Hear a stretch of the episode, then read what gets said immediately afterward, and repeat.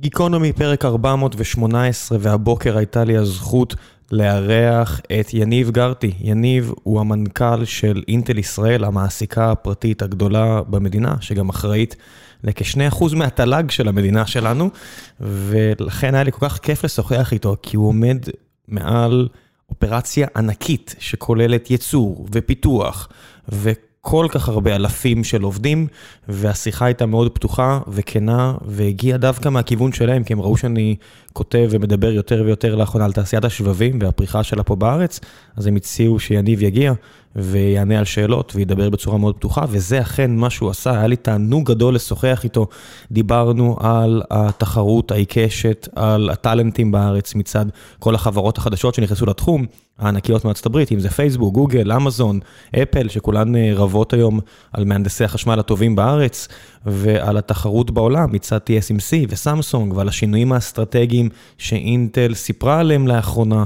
היה שיחה מרתקת עם אדם מאוד מאוד אינטליגנט וחד, כיף גדול וזכות גדולה עבורי. ולפני שנגיע לפרק עצמו, אני רוצה לספר לכם על נותני החסות שלנו. והפעם זו חברת סולמייט. חברת סולמייט שאותה מוביל בין השאר חברים מהשירות הצבאי גיל יחזקאל, שנינו שירתנו ביחידת עוקץ, ורוב החבר'ה שמשרתים בעוקץ אוהבים מאוד חיות וכלבים, וגיל לא שונה, ולאחר השירות הוא אפילו עשה מסע התרמה מאוד uh, נרחב למען כלבו סטאר, שהציל את חייו והציל את חייהם של לוחמים אחרים באיזו פעילות מאוד ידועה ביחידה, לפני 20 שנה כבר, אנחנו כבר לא ילדים, וגיל וסטאר הגיעו לתקשורת, והיה מסע מאוד נחמד, מסע תקשורת מאוד נחמד, והוא לקח את האמביציה הזו והיוזמה הזו וכל האהבה לחיות, והוא ושותפתו אנה הקימו את סולמייט, שמגיעה כדי... למכור לכם אוכל לחיות שהוא ברמה הגבוהה ביותר ועומד בתקן האירופאי, שהוא יותר מחמיר מהתקן האמריקאי, אבל במחירים סופר תחרותיים, זה אומר שהמחיר יהיה זול בעד 50% מהמתחרי פרימיום האחרים. הכלבים שלי אוכלים את, סול, את האוכל של סולמייט כבר חודשים ארוכים, אני חושב שכבר כמעט שנה.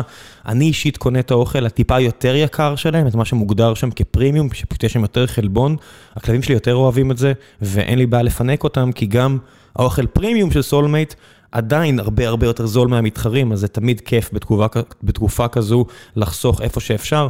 האוכל מגיע תוך איזה יום-יומיים מהרגע שאתם מזמינים אותו, זה אפילו לא צריך להיערך מראש, ואפילו אפשר לשמור על הטריות. כל הדברים שאפשר לעשות למען החברים השעירים שלנו.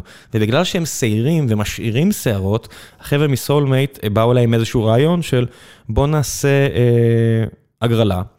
וכל החבר'ה שמאזינים לפודקאסט ויגיעו דרך קוד הקופון של הפודקאסט, שזה RG5, וישימו RG5 בקוד הקופון, נעשה הגרלה אה, בסוף הרבעון הראשון של הפעילות הזו, של 90 ימים הראשונים של הפעילות הזו, ונגריל אה, מאזין אחד שקנה לפחות שק אחד של אה, סולמט עם הקוד קופון הזה, ונשלח אנשים שינקו לו ספה בבית, כי יש שערות, יש כלבים, חתולים. אז כנסו לאתר של סולמייט, אני אישית ממליץ, אני ערב לכך שהכלבים שלי מאוד נהנים ואוכלים את זה בתאווה גדולה, ומכל מה שביררתי וגיליתי זה אחלה אוכל לכלבים, והמחיר בטוח מעולה, זה בטוח. וזהו, עכשיו, גיקונומי עם המנכ"ל של אינטל ישראל, יניב גרטי, תהנו.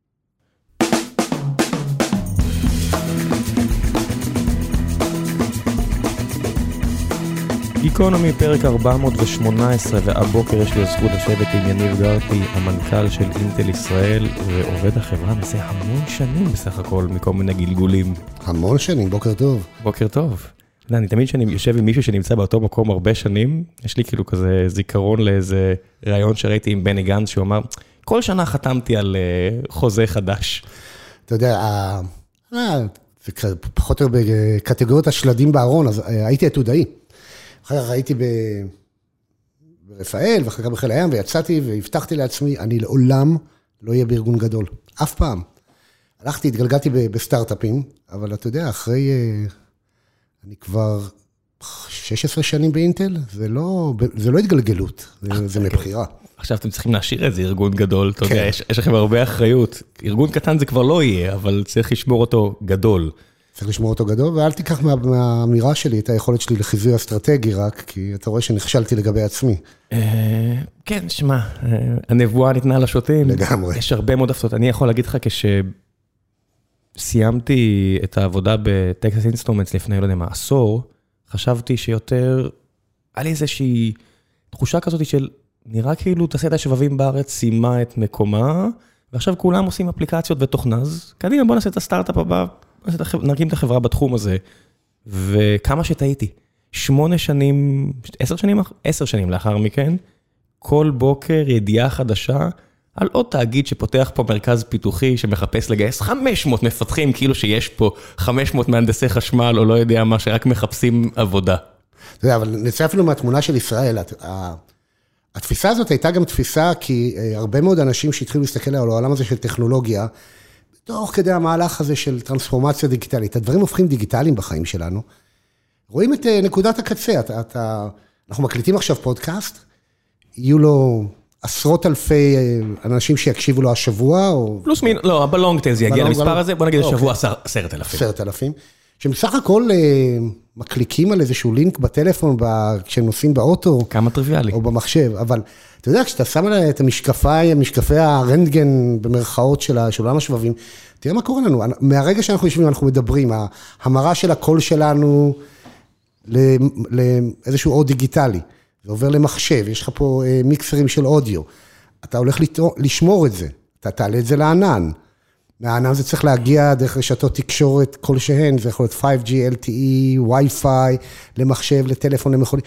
כל הדברים האלה, בסוף אני רואה צ'יפים, סיליקון. אני כמי שעבד על קונקטיביטי ממש פגוע, שה-last mile, המעבר הזה בין האוזנייה, שכולם כבר קפצו, מתייחסים לבלוטוס בתור משהו שהוא כל כך טריוויאלי, ואנחנו, לא יודע מה, ב-2009, 2010, שהכרתי את הפרוטוקול ממש טוב, שזה ספר של איזה אלפיים עמודים למי שלא יודע, ואמרתי, איזה נס שהדבר הזה בכלל עובד, כמה חברות מעורבות רק בתקינה, שלא לדבר על הייצור, הווריפיקציה, האפיון של האפליקציות, השימוש, ובסוף, אתה יודע, אתמול היה לי רעיון עם איזה מישהו, הוא אומר, אין, ה-pairing פה לא עובד, תן לי שנייה לתקן, אוף, הדבר הזה כזה גרוע, ואני רק חושב, אמרתי, מה? הרקע הטכנולוגי שלא בטוח כמה אני שמיש כמהנדס, אבל הרקע הטכנולוגי שלי הוא גם את עולם התקשורת וווי-פיי, בלוטות' וכולי. קח את עולם הבלוטות' היום, היכולת לחבר כמה מכשירים בבת אחת לנקודה, לאותה אוזנייה, והדילוג בין, בין המכשירים האלה, דבר שלפני עשר שנים אי אפשר היה אפילו לחלום עליו. כן, אם היינו רק שמים פה אה, משקפיים שנותנות לנו לראות את הספקטרום של התדרים ומה קורה בהם, וכל מכשיר, איזה קפיצות הוא עושה כדי למצוא, זאת אומרת, אם היינו מבינים עד כמה צפוף השדה האלקטרומגנטי עכשיו בבניין דירות, ואיך עדיין הכל עובד, ועל כל גליץ' קטן, מישהו אומר, אה, איזה גרוע, שום דבר פה לא עובד פה. אבל אתה יודע, אבל נחזור למה שהתחלנו איתו, כן. כמות הרכיבים שיש פה בדרך בין הקול שלך או שלי שיוצא כן. פה למיקרופון, עד שמישהו שומע את זה אחר כך, מדובר על עשרות אם לא יותר של רכיבים. האפליקציות האלה לא קורות מעצמן, הן חייבות תשתית. אלפי אנשים בכל חברה רק. אלפי אנשים בכל חברה, אבל גם התשתית הזאת היא תשתית שלנו יש נתיבים מסוימים בעולם הזה, אבל האמירה הזאת, הקלישאה של אוטוסטרדת המידע, הקלישאה שמלווה אותנו הרבה זמן, היא אוטוסטרדה קיימת, ויש בה המון המון המון תשתיות. והדברים האלה, הכל, הכל זה עולם החומרה. כן, מי שרוצה לחשוב שזה כבר נהיה קומודוטייזד, אני תמיד נותן את הדוגמה שטיוואן עכשיו קנו עוד ספינות טילים ועוד טילי יבשה יבשה, הם קצת מפחדים מהחברים שלהם אה, מעבר לגבול, והסיבה שהחברים מעבר לגבול שהם ב-mainland China מסתכלים עליהם תמיד, זה כי אם הם היו יכולים להעתיק את TSMC, הם היו עושים את זה אתמול. אבל ייצור שבבים זה כל כך לא פשוט, והעובדה שסמסונג זה קוריאה ו-TSMC זה טיוואן על הגבול של סין פחות או יותר, והעובדה שהסינים אשכרה כולם מפחדים מהאפקט הצבאי והם פשוט לא מצליחים לפצח את זה טכנולוגית, מראה עד כמה עמוק גם הטכנולוגיה, עמוקה גם הטכנולוגיה כאן. לגמרי, הטכנולוגיה היא עמוקה גם בפן של הייצור וגם בפיתוח של הטכנולוגיות הללו. כן. וה... אתה מזכיר נקודה שהיא היא, היא נקודה מאוד חשובה, כי אני חושב שגם מסתכלים על השינויים הטקטוניים שקרו בעולם. אז יש לי נתון לגבי ארה"ב עצמה, מ-1990 עד היום, נתח הייצור של ארה"ב של שבבים ירד מסדר גודל של 30 אחוז לסדר גודל של 12 אחוז. יותר מ-30 אחוז ל-12 אחוז. עכשיו, בעיה או לא בעיה? מסתכלים על ה-New Deal עכשיו של ביידן, הוא מדבר על תשתיות.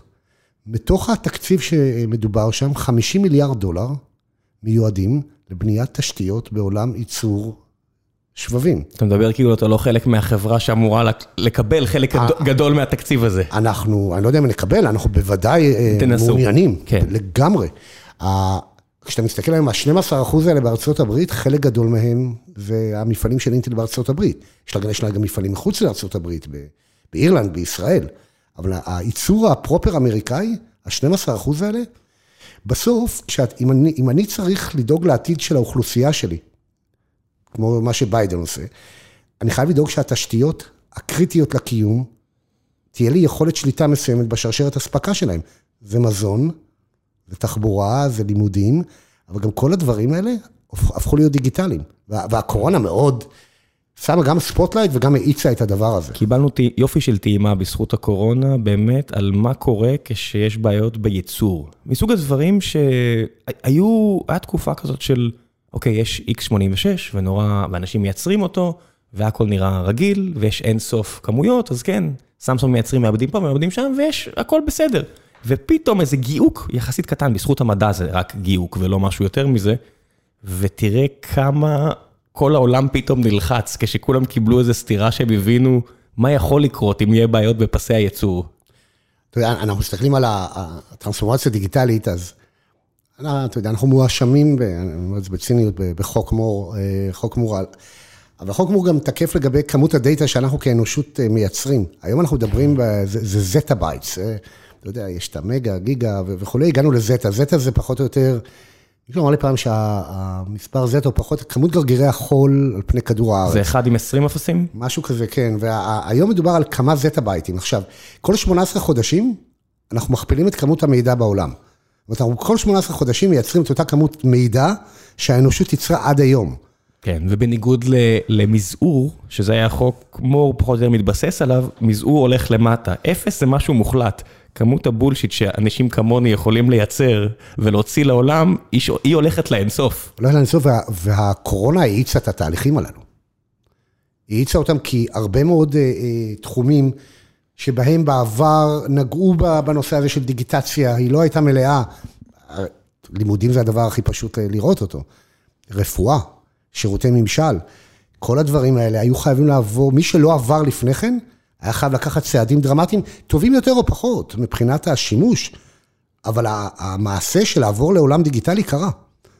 ומה שקרה זה לא רק הגדלת הכמות, גם אם מתוך ה... כל 18 חודש אולי הכפלנו את המידע, אבל כמה השתמשנו במידע? השתמשנו באחוזים בודדים. גם אחוז השימוש בו גדל. אז כשאתה מדבר על, על אותו שורטג' של רכיבים, הוא גם כי ה... היו, היו בעיות בקורונה וגיוקים בשרשרת האספקה, אבל גם הדימנד עלה בצורה מדהימה. והוא לא הולך לשום מקום. הוא רק הולך לעלות. שאתה, אתה, אני מניח שיש לך ראייה מאוד חדה על, על אסטרטגיה, כי זה פחות או יותר התפקיד שלך, ואתה מוקף באנשים כאלה בחבר ההנהלה של אינטל, כשאתם נמצאים בחברה ורואים מה קורה ולאיפה העולם הולך. עד כמה תחושת הדחיפות לעשות דברים, לשנות דברים, אה, הייתה נוכחת בשנים האחרונות. לאור הדברים שאתם רואים שקורים. זאת אומרת, ויש הרבה דברים שאני יכול לציין אותם. בוא, בוא תיתן דוגמאות ואני אתחיל להיאחז בהם ואני אלך לכל מיני מקומות. אוקיי, מי, אה, קניתם פה את הוואנה לאבס, שמתעסקים ב-AI וחוות של AI, ומהעובדה שכמות וסוג השבבים שהולכים להיות בשימוש, זאת אומרת, המחשבה הזאת ש-X86 יפתור את הכל, ותוכנה תעשה את הכל, וחומרה יכולה להישאר מאוד, אה, נקרא לזה, סטטית, בלי הרבה שינויים.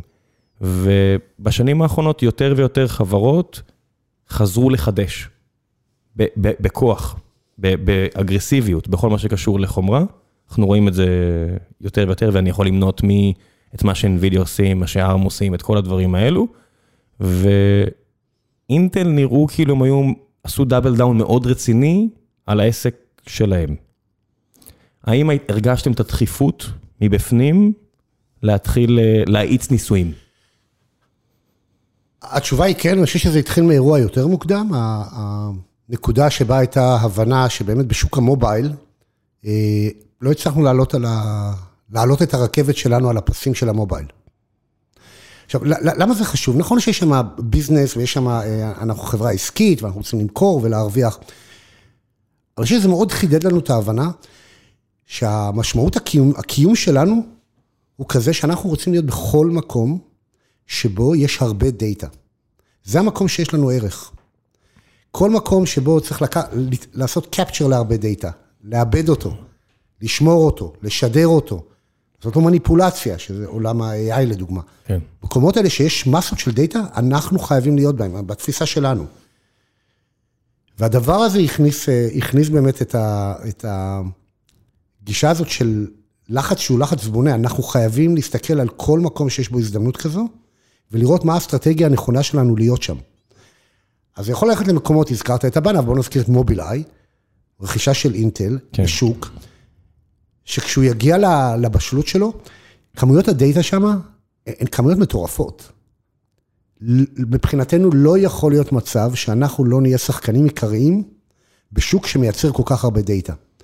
ובמקרה הזה זה שוק של רכבים אוטונומיים. אנחנו בעולמות האחרים, כשאתה מסתכל על כל השרשרת, איך, איך בעצם דאטה, מה זה אומר אה, שיש דאטה, דיברנו על זה לפני שנייה, של לעשות לו capture, process וכולי, אתה מסתכל בכמות הפעילויות, ה-scale הזה של, של התחומים שאנחנו מתעסקים בהם, בסוף, אתה מסתכל לאורך הזמן, ואתה מסתכל על מה החברה עשתה, אנחנו בחמש שנים אה, הגדלנו את המכירות שלנו בערך ב-50 אחוז. עכשיו, המכירות האלה גדלו בעיקר מעולם הדאטה. זה העולם הזה שבו... אה, כשאתה אומר מכירות בעולם הדאטה, בוא רק אה, כדי לסבר את האוזן, אתה בסופו של דבר מדבר על למכור שרתים ולמכור ציוד לחוות שרתים ולחברות ענן הגדולות, זאת אומרת, בסוף זה, נכון, זו אינטל. נכון, אבל, אבל גם אה, לדוגמה למכור פתרונות לבייס סטיישנס כן. של LTE ו... והיום גם מתחיל... AT&T שמרכיבים עכשיו, שצריכים להקים את 5G, אז יש נכון, פה חבר'ה מ... אנחנו, כן. אנחנו מוכרים להם את ה... בעצם, עוד פעם, את המוח הדיגיטלי, לא את רכיב הרדיו, אבל את המוח הדיגיטלי שם. אה, ואם זה אה, רכיבים לעולם ה-IoT, Digital Signage, אה, Point of Sale, כאלה מקומות שמייצרים הרבה דאטה. תחפשו אותנו במקומות שיש בהם הרבה דאטה, כנראה לא תמצאו אותנו, ואני לא אומר את זה בשום זלזול, זה שוק אחר, באותו מתג אלחוטי שמדליק או מכבה נורה. כי גודל הדאטה שעובר שם בטרנזקציה הוא מאוד מאוד קטן, הערך המוסף שלנו הוא קטן. אז ה-X86 הפך להיות דבר שהוא הרבה הרבה יותר רחב, אתה יודע, ניקח את זה אפילו לעולם ה-PC, אנחנו כולנו מדברים על מעבד. אתה עדיין מצביע פה על מקבוק פרו עם אינטל. כי אתה עדיין משתמש באינטל, אנחנו נכון, עדיין אוהבים. יכול להיות שזה ישתנה שנה הבאה עם המקבוק פרו הבא נכון. שנקנה, אבל בינתיים זה עדיין אינטל. אבל אותו רכיב, הוא כבר מזמן לא רק CPU. אין שם רק את ה-ALUs שמשורשרים כדי לתת את הפעולות החשבוניות. כן. הדבר הזה כולל אה, מרכיבים של מולטימדיה, של גרפיקה, של זיכרונות. האינטרקונקט, איך אני מעביר ביט של מידע מצד אחד של הצ'יפ לצד השני, ואני עושה את זה במינימום בזבוז של פאוור ובמקסימום פרפורמנס. יש לי שם אה, מערכות של AI, כי אחד הדברים אה, שהם קריטיים היום בעולם, זה באמת הנושא של איך למקסם את הפרפורמנס, אבל להוריד את הפאוור. זה נכון לא רק במחשבים אישיים, זה גם נכון בחוות שרתים. בכל מקום. היום... אני מניח שאם נראה כמה, אתה יודע, אנשים אומרים, הביטקוין זה אחוז מהחשמל העולמי, או איזשהו נתון מדהים אחר, אבל אם נסתכל על החוות שרתים של גוגל ופייסבוק, אני לא בטוח אם ברחבי העולם הן אה, מפגרות בהרבה. נתון האחרון שקראתי היה לגבי 2019, שסך הספק החשמל על כל חוות השרתים בעולם היה זהה אה, לבריטניה ואירלנד. טוב, זה גם חלק מבריטניה ואירלנד זה הרבה חברות שרתים, אבל בסדר. כן. אבל בכל זאת, אם אני חייב לחדד, אני ראיתי לפני כמה ימים את, אה, את מי שמוביל את NVIDIA, מדבר מהמטבח שלו, אכן 2021 זה שנה מוזרה מאוד, ומספר על איך, בדיוק כמו שאתה אומר, הוא אומר, ה-GPU זה כבר לא רק ה-GPU, אנחנו נחבר אותו עם ה-CPU ונשים הכל במקום אחד כדי לנצל את, את העובדה שזה במקום אחד. ואני רואה מה שאפל עושים, ובארכיטקטורה החדשה שלהם באמת יש שימוש בעובדה שהזיכרונות יהיו משותפים, וזה סוג של מהפכה. ואנחנו רואים את מה ש-TSMC עושים עם ייצור, ואצלהם החדשנות יותר מגיעה באמת בתהליכי הייצור והכל, וכל הכבוד להם, באמת מגניב. ויש איזושהי הרגשה, ואני בטוח שזה יותר מבחוץ מאשר מבפנים, כי אתה יותר בעשייה, שאינטל יותר באיזשהו מקום של לעשות כסף מאשר לעשות חדשנות. יכול להיות שזאת ה... אני אומר מבחוץ, כן? לא, לא, אני... אני חווה את זה, אני אמרתי את זה, זה לא... אנחנו לא, כן. לא חיים מנותק גם מהסביבה. כן. אה, אני לא יודע אם... אני חווה שההסתכלות מבחוץ היא דווקא, ובואו נדבר רגע על המקומות שאני מרגיש שחובטים בנו, היא לא העניין של לעשות כסף, אלא שאיפה ה-drive של החדשנות. כן, זה לא של לעשות כסף במובן של shady business, אני לא אומר פה, אתה יודע, הימורים וכאלה, זה לא ש... אתה מבין מה אני מתכוון. בסוף, בואו נתחיל גם מהנתונים. יש לנו מעל 80 אחוז מהשוק של המחשבים האישיים, יש לנו מעל 90 אחוז מהשוק של הענן, data center וכולי. זה לא קורה ללא חדשנות. זה קורה בגלל חדשנות. כן. העובדה שהרבה מאוד חברות נכנסות היום לתחום הזה ומנסות להיכנס על ticket של חדשנות, קודם כל הן עושות דבר מאוד חכם. השווקים האלה גדל, מתפוצצים. אותו שוק ה-PC שדובר עליו ב-2012, שהיו כבר מודעות אבל עליו, אה, ודרך אגב, לעולם לא חשבנו שהוא הולך אה, למות. כן, אתם עשיתם double down על זה. עשינו double down, המשכנו, המשכנו לא רק לתחזק אותו, אלא לאתגר אותו בחדשנות. זה עולם שהולך שנה הבאה, לפי IDC, לצמוח ב-18 אחוז, ל-350 מיליון יחידות. אין הרבה שווקים בהיקפים הללו. אתה, אתה מנצח בשווקים האלה בגלל חדשנות, והעובדה שחברות אחרות נכנסות זה הדבר הכי הגיוני. כשחברה שיש לה יכולות טכנולוגיות בתחומים מסוימים, רואה שוק שמתפוצץ, מה הדבר שהיא תעשה? הם עושים את מה שאינטל עשו, כשקלייטון קליריסטנסון דיבר עם אנדי גרוב, הוא אמר לו, הוא אמר לו את החדשנות שלו, אז הוא אמר, אל תריב איתם על מחיר, תשנה פרדיגמה פחות או יותר, נכון. וזה מה ש... זה מרגיש כאילו שזה מה שעושים לכם, רק שבניגוד להרבה מנכ"לים אחרים של אינטל, החבר החדש שנמצא בראש אינטל החליט שהוא עושה פיבוט שמהצד נראה כמו הגד... הכי גדול מאז מה שאנדי גרוב עשה, והחליט שאינטל תהיה חברת מעבדים. איך זה נראה מבפנים? זאת אומרת, אני מדבר על, אני מתייחס לעניין ש, שהוא, שהודעתם, אינטל כחברה הודיעה שהם חוזרים או מתחילים לייצר גם עבור אחרים. או הביעו את הרצון להתחיל לייצר עבור אחרים. התובנה שפאט הביא אה, היא תובנה שהוא באמת העלה אותה למקום של, אנחנו מפסיקים לדון בזה ואנחנו הולכים לאקסקיושן על הדבר כן, הזה. כן, אז אני חייב לעצור אותך ולשאול. כי הוא הגיע תוך 60 יום, משהו כזה, מהרגע שהוא עולה לדבר עם אנליסטים, ואני מהצד אמרתי, טוב, זה עוד נאום משעמם של מנכ"ל אינטל, ופתאום הוא מביא את החדשנות הזאת, מדבר בכזו התלהבות, אחרי שהוא כלום זמן בתפקיד המנכ"לות, ואני חייב להניח שזה לא משהו שהוא באמת התחיל, התחיל איתו ב, ביום הראשון שלו כמנכ"ל, אלא שיש איזשהו תהליך, בגלל זה גם שאלתי לפני כן, אם, אם התחושה של הדחיפות הייתה לפני כן. כי זה בבירור תהליך שהתחיל לפני שהוא מונה למנכ"ל. בטח זה התחיל לפני שהוא מונה למנכ"ל, אני חושב שפאט, אה, אה, אחד הדברים הראשונים שהוא אומר, הוא אמר את זה גם באותו שידור, אומר את זה גם פנימית, זה דבר שאני מאוד מאוד אוהב. להסתכל קצת, הזכרת את אנדי גרוב. לאנדי גרוב הייתה איזו אה, אה, תפיסה תרבותית שאמרה, אה, איך אתה מתנהג, איך אתה לוקח את אותו דחף שיש לך, אתה רוצה להצליח, אתה... אנחנו באים לעבודה כי אנחנו מחדשים כל יום, איך אתה רוצה לקחת את החידושים האלה ובסקייל שאנחנו חיים בו, באמת לדחוף אותם קדימה, אה, ואיך להפוך את זה למשהו שעכשיו אפשר לראות ממנו תוכנית עסקית ברורה, ואז אתה גם יכול להתחיל לגזור מהלכים. אבל בואו רגע נפתח סוגריים, מה, מה בעצם אה, אה, הודענו, מה, מה פט הודיע? הוא דיבר על כך, על המודל IDM 2.0. IDM זה אותו מודל של, אנחנו אה, חברה שגם מפתחת, אנחנו עושים את הטכנולוגיה ואת המוצרים ומוציאים אותם לשוק, אנחנו גם מייצרים אותם. עבור עצמכם, אינטל אינסייד. עד היום, עבור עצמנו. דרך אגב, אנחנו מייצרים גם אה, ב-TSMC וסמסונג ובמקומות אחרים, אבל המסה הגדולה של הייצור שלנו היא בבית. כן, הנקודה היא שהכל עבור אינטל, שהמותג אינטל נמצא מקדימה תמיד, עבור הדברים שאינטל מוכרת. מה שנכנס לפאבים שלנו, תמיד, תמיד הוא אינטל. בעצם האמירה היא, רגע, יש לנו יכולות טכנולוגיות גם בייצור וגם גם בקורים של הטכנולוגיה. ועם הטירוף שקורה היום מבחינת הצורך בלהמשיך לבנות את, את אותה אוטוסטרדת מידע מפורסמת, יש לנו הזדמנות מדהימה לפתוח את הדלתות ולאפשר לחברות אחרות לייצר אצלנו. עכשיו, לייצר אצלנו זה גם להשתמש ב, ביכולות ייצור שלנו, זה גם לקחת אה, IP שלנו ולהשתמש בו. כשה-IP שלנו מראש, מן הסתם עובד לנו הכי טוב בתהליך ייצור שלנו, כי זאת נקודת העבודה שלנו. כי הוא מאופתם עבור הדברים שלכם? כן. כן, אנחנו יודעים לעשות את זה משני הצדדים. אתה יודע, זה, זה איזושהי אה, אינטגרציה ורטיקלית, שאתה רואה אותה גם במקומות אחרים, לדוגמה, הזכרת אה, את המק שאתה משתמש בו, אחד היתרונות שאפל מנצלים כל הזמן זה המערכת הסגורה שלהם. כי החומרה והתוכנה יודעים לנגן בצורה סגורה אצלהם על מקרה בודד. כן. אותו דבר אצלנו, יש לנו מקרה בודד, ואנחנו מאפטמים את זה לנקודה הזאת. אנחנו פותחים את היכולת הזאת לאחרים.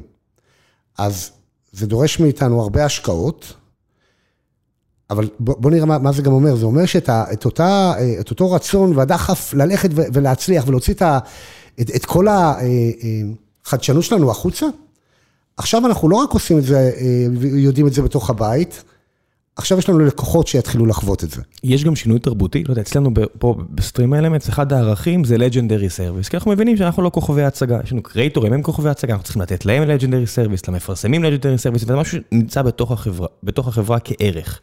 ושאני חושב על מקום כמו אינטל, שהבוסים של הייצור רגילים לעבוד עם, ה... עם המנהלים של הפרמוור, של התוכנה, של החומרה, ולתת שירות בתוך חברה, זה לא כמו לתת שירות למישהו מחוץ לחברה. איך משנים ספינה כל כך גדולה, כי זה בטוח שינוי. זה שינוי, אני חושב שה... אתה הזכרת את זה, ואני מנסה לנסח את זה במילים, הביעבוע הזה, של הדיסוננס שיש בין מה שאתה מרגיש שאתה יודע לעשות בבית ומה שאתה כן. עושה, לבין איך שמסתכלים מבחוץ, אם אתה, זו דרך מצוינת לתעל את הדיסוננס הזה לעשייה. ולהתחיל להסתכל על זה, אם מדברים על חבר'ה של ייצור, יש להם במקום לקוח אחד עכשיו, כמה לקוחות. ודרך אגב, זה, זה שינויים מנטליים, כי זה סוג, הסגנון שיחה עם הלקוחות האלה הוא שונה. אבל זה גם, זה גם נכון, אבל אנחנו מכירים את זה גם בהיבטים אחרים, אתה יודע, אם אני מייצר פתרונות שלי בתוך הבית, אבל גם מייצר אותם במקומות אחרים, זה לא דברים שזרים לנו, בוודאי, לא, אבל זה מתעל את זה. כן, אתם עדיין צריכים לעבוד עם סמסונג, ועדיין צריכים לעבוד עם אפל. זה זה מתעל את זה, אבל זה מאוד מחדד את ה, את ה, את הכיוון ומתעל את האנרגיות האלה, אני יודע שזו אמירה רכה, אבל זה מתעל אותן למקום של, אנחנו הולכים לנצח, גם, יש פה גם, אתה יודע, מדברים על תרבות ועל אנדי גרוב, אחד הדברים היה, אתה יודע, אם יש לך disruption, עדיף לך להיות זה שעושה את ה-disruption לעצמך, ולא לחכות שיעשו לך, לדוגמה בייצור. להיות במקום של אה, אה, דעיכה של יכולות הייצור של המערב, ולהסתכל על זה קורה, בוא נשנה את הפרדיגמה. כן, כי אתה גם נציג המערב, אתה יודע, בסוף נכון. אתה החברה המייצרת הכי גדולה במערב, לצד קוואלקום, אני לא יודע מי, אני מניח ש... קוואלקום לא מייצרת לבד. קוואלקום מייצרת אצל TSMC, אבל אתם הנציגים של תעשיית השבבים נכון. המערבית, זה אינטל וקוואלקום. NVIDIA, אתה יודע, בסוף... אבל קוואלקום, NVIDIA כן. ואחרים הם עדיין במודל אה, שהם fabless, הם מייצרים אצל כן. אחרים. קוואלקום, אין, אין סיבה שקוואלקום לא ייצרו אצלנו. אין סיבה שאפל לא, לא ייצרו אצלנו. אתה רואה את זה קורה? כן. זאת אומרת, אתם עכשיו הולכים להתחרות ב-TSMC ובסמסונג על הייצור לחברות אחרות, ואני, אתה יודע, כל כך מעניין אותי איך זה קורה, זה איש מכירות, או שבחברות בסדר גודל כזה זה כבר ברמה של בין מנכ"לים בכירים, סמנכ"לים בכירים, מנכ"לים, איך זה? כן, ברמות האלו זה ברמה של C-Level. זה C-Level, אוקיי. כי זה החלטות אסטרטגיות, תיקח, תסתכל על זה מהמבט של החברות פאבלס. אתה מכין דק, ה-C-Level מכין דק ל-C-Level השני, זאת אומרת, אני ממש מנסה לחשוב איך פרקטית זה קורה. זה החלטות של, זה מאוד דרמטי איך שאני הולך להגיד את זה, וזה רק לחברות, זה לא, אנחנו לא בני אדם, לא יצורים אנושיים, אבל זה החלטות של חיים ומוות לחברות. בוודאי, מה אתה... והדבר הזה הוא חייב, לה, הוא נעשה כמו כל עסקה שקורית, היא התנאים המסחריים, התנאים, הטכנו, המתאר הטכנולוגי ורמת האמון שיש לך. הדברים האלה אה, חייבים להיעשות באותו מועדון של, של C-Level. אז עכשיו, כן. אבל תסתכל על האספקט האחר, קורה פה מצב בכל הממדים של כולם, שכולנו, זה, זה הקלאסיקה של המתחרים והשותפים. אתה, אתה, כל, כל זווית שאתה לוקח בקליידוסקופ הזה, שאתה מסתכל על העולם, במקומות מסוימים אתה עובד ביחד, במקומות מסוימים אתה מתחרה יש לך רק frenemies, אין לך כבר יותר enemies ואין לך יותר friends. לגמרי. כי החברות שאתה עכשיו תעבוד עימן, הולכות לשתות לך עובדים בפראות, זאת אומרת, המריבות עכשיו על טאלנטים, כמו שהתחיל עכשיו יריית הפתיחה בין גוגל לבינכם, כולם יודעים עליה, אה, ותכף גם נראה לי נזכיר אותה. אבל הפרנמיז שמולכם עכשיו הולכות להתחרות בכם בצורה פרועה על טאלנט, על חוזים מול הממשלות, כי הממשלות מתישהו גם יתחילו להיכנס, כמו שראינו החוזה עם הפנטגון, חוזה פה בארץ, ומצד שני, צריך לעבוד ביחד, ואני אוסיף עוד משהו שהוא לא כזה טריוויאלי, שזה יהיה IP. צריך להיות פה איזושהי רמת אמון כל כך לא טריוויאלית, שהמתחרה הכי גדולה מייצרת אצל, אצל, אתה יודע, אצלכם. נכון. אתה צריך להיות איזושהי רמה של אמון, ש... אף צ'יפ ארכיטקט לא יציץ. שלא יסתכל מעבר לחומה. כן. נכון. ויש הרבה מאוד אלמנטים, ומה שמאוד תמיד מעניין בדברים האלו, שהם הם מעבר לאלמנטים טכניים, הם אלמנטים תרבותיים, אלמנטים של אה, קשרים בין אנשים. אבל העולם הזה, המורכבות הזאת, היא לא הולכת להיעלם. היא תמשיך ותתעצם. היא מאיצה. אה, ואין דרך אחרת, כי המורכבויות שאנחנו מתעסקים איתן הן כאלו, שאתה לא יכול, אף אחד לא יכול לסגור את, ה, את, ה, את החלונות, את התריסים, את הווילונות, להישאר בחדר שלו ולהצליח. אה, והיכולת שלנו בסוף, להיות הכי טובים בייצור עבורנו, גם אמורה להיות זו שהופך אותנו להכי טובים בייצור עבור מייקרוסופט או קוואלקום או גוגל. זה בסדר גמור, שהם יכולים ליהנות מהיכולות שלנו, אנחנו ננצח אותם בקרבות גם על המוצרים. עכשיו, הדבר הזה מביא לנו היום, אני חושב שמה שמאוד מאוד יפה בהסתכלות הזו, או בתוכנית הזאת של ה-IDM 2.0, היא בבת אחת לוקחת אותנו למקום שאנחנו עושים את ה-disruption, אבל גם game on. אתה יודע, הזכרת את זה שמתחרים מולנו, ותכף נדבר גם על כוח אדם וכולי. מירת טיפה של אגו, אבל אני תמיד מעדיף להיכנס לקרב הזה כשאני אה, נמצא ב-90 אחוז מהדאטה סנטרים, 80 אחוז מעולם ה-PC, ואפשר להמשיך על זה. אתה מעדיף להיות זה שיש יותר מה להפסיד מאשר יותר מה להרוויח? בוודאי. עכשיו, גם צריך לזכור, למה כולם נכנסים? כי העוגה גדלה. אנחנו כבר, זה לא, השיחה היא עכשיו, לא איך אנחנו לוקחים את העוגה הקיימת וכל אחד מנסה לחתוך חתיכה יותר גדולה ממנה. לא, אתם מדברים פה על אחוזים מהתל"ג. אנחנו מדברים פה על, על מספרים. אנחנו אומרת, מספרים של תל"ג. אינטל, החברה שכולם נהנים לחבוט בה, כמו שאמרת, עדיין רושמת הכנסות, מה זה עדיין? היא גדלה ב-50 אחוז, ההכנסות הן במאות מיליארדים, נכון? עשרות מיליארדים, סליחה, עשרות מיליארדים, הכנסות רבעוניות. כן. נכון? עכשיו אתה... תעכלו שנייה את המספר הזה, התקציב של מדינת ישראל, אה, כל חודש, פחות או יותר, כל חודשיים. בדיוק אתמול פורסם האימפקט של אינטל על אה, כלכלת ארצות הברית. יש שם חצי אחוז מהתל"ג האמריקאי. האימפקט של, של הנוכחות של אינטל בארצות הברית. חצי אחוז מהתל"ג האמריקאי, שני אחוז מהתל"ג הישראלי. זה, זה הישירה והאינדירקט בארצות הברית. אתה מסתכל על, לדוגמה על ההשפעה על תעסוקה. אינטל יש לה בערך 50 אלף אה, עובדים בארצות הברית. היחס של עובדים ישירים ללא ישירים, שנמצא שם במחקר, הוא 1 ל-13. זאת אומרת, על כל עובד של אינטל יש 13 משרות אחרות לכלכלה האמריקאית. לנו פה אה, עשה מוסד שמואל נאמן מהטכניון לפני שנתיים מחקר, הוא הלך על יחס הרבה יותר אה, אה, קונסרבטיבי, הוא דיבר על בערך ארבע וחצי, זאת אומרת, אנחנו היום מעסיקים בתעסוקה ישירה 14 אלף עובדות ועובדים, הוא דיבר על סדר גודל של 52 אלף בתי אב בישראל, שהתעסוקה שלהם מושתתת על העובדה שאנחנו נוכחים פה. מלבד מדינו, מלבד הצבא ורשויות אה, של המדינה כמו מערכת החינוך, זה המעסיק הכי גדול בארץ. כן. זאת אומרת, אנשים אומרים אולי עיריית תל אביב, אבל לא. זה אני אני מכיר את כן. המחקר שדיברת עליו ממקומות אחרים, שזה המעסיק הכי גדול בארץ. נכון. והיכולת, היכולת לרתום את הדבר הזה כדי לנצח, כי המטרה שלנו לנצח. איך שומרים על פוקוס? זאת אומרת, בדיוק סיימתי את הספר שסקר את הנפילה של GE, ואצלהם זה גם היה דברים ערכיים, שיחקו במספרים, הרבה דברים, אבל כשג'ק וולש עזב את החברה, הוא הייתה בעלת השווי הגבוה בעולם, והם נגעו בהכל ממידיה פיננסים, הם גם עשו את מה שהם עשו פעם, נורות, נכון, ואת כל הדברים האלו. ומנועים. והכל, ובשלב מסוים מגיעים מנכ"לים חדשים שאומרים, חבר'ה, זה נחמד ששיחקתם פה עם מספרים, אבל בלתי אפשרי לנהל שחברה אחת תעשה כל כך הרבה דברים, בואו נתחיל למכור את, ה... את החלקים בחברה שהם לא רלוונטיים לקור ביזנס שלנו, וזה מרגיש כאילו היום התאגידים עושים כל כך הרבה.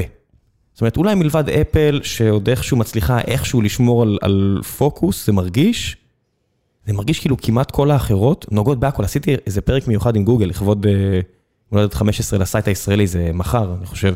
כן. מה-21, כן, מחר. ודיברתי שם עם כל מיני גוגלרים לפרק הזה, ובמה הם לא נוגעים, אלוהים אדירים, במה הם לא נוגעים. איך כתאגיד, אז אצלהם באמת הרבה מהדברים שהם נוגעים זה לא למטרות רווח, אבל שאתה רוצה שזה יהיה למטרות רווח, כמו רוב הדברים באינטל, שזה עסק, איך אתה שומר על פוקוס? איך אתה דואג שהחברה לא תהיה spread too thin, ואז אתה תעשה יותר מדי דברים בצורה בינונית?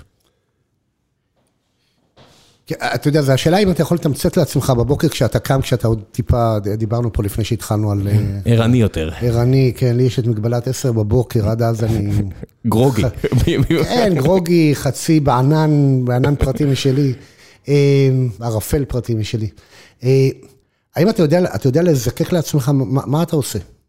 בשביל מה אתה קם? מה, מה המטרה שלך בחיים? ואתה רואה שאנחנו, כשאני מספר את זה לעצמי, וה, והעובדות והעובדים שלנו מספרים את זה לעצמם, אנחנו פה כדי להוביל את המהפכה הטכנולוגית הזאת של הטרנספורמציה הדיגיטלית. ואנחנו עושים את זה במקום שמאפשר את, ה, את אותה תשתית, כאילו, אתה יודע, באנלוגיה לרכב, כשמרימים את מכסה המנוע, מה קורה מתחת למכסה המנוע? לא הצבע שצובעים בו את הרכב, ולא את מכשיר, ה, אה, דווקא את מכשיר המולטימדיה שיש לך שם. אבל את כל המנועים האלו, שמאפשרים את הדברים, איך לעשות אותם הכי טוב, איך הרכבים, באנלוגיה הזאת, הרכבים הכי טובים יצאו מהבית שלנו. ואתה רואה שאנחנו לא הולכים למקומות, נגיד, אפליקטיביים, אנחנו לא משחקים שם, אנחנו משתמשים בזה לפעמים רק כדי ללמוד איך לעשות את הדברים שלנו יותר טוב, אבל המודל העסקי שלנו הוא לא בעולם האפליקטיבי.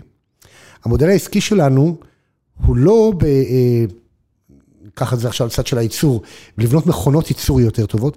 אנחנו מאוד מאוד מרוכזים באיך אנחנו מפתחים טכנולוגיות, הופכים אותם למוצרים ומייצרים אותם הכי טוב שאפשר לעולם הזה של טרנספורמציה דיגיטלית. מצד שני, הוספתם את אבנה uh, לאבס והוספתם את uh, מובילאיי, והוספתם כל מיני דברים נוספים, ואז עולה השאלה, מתי מורידים משהו אחר? כי אתה יודע, אני מסתכל למשל על TI, שלפני עשור החליטה, או פחות מעשור החליטה שהיא מפסיקה עם קונקטיביטי. בהתחלה הם הפסיקו עם המעבדים, עם ההומאפים שלהם, ואז הם הפסיקו עם קונקטיביטי, מכרו את זה פה לאפל ישראל, והמניה, לעניות דעתי, מאז קפצה מאזור ה-25 דולר ל-180 דולר. אנחנו מדברים פה על עשור, כן? מי ש... זו חברה בת 70 שעשתה קפיצה של 8x בעשור.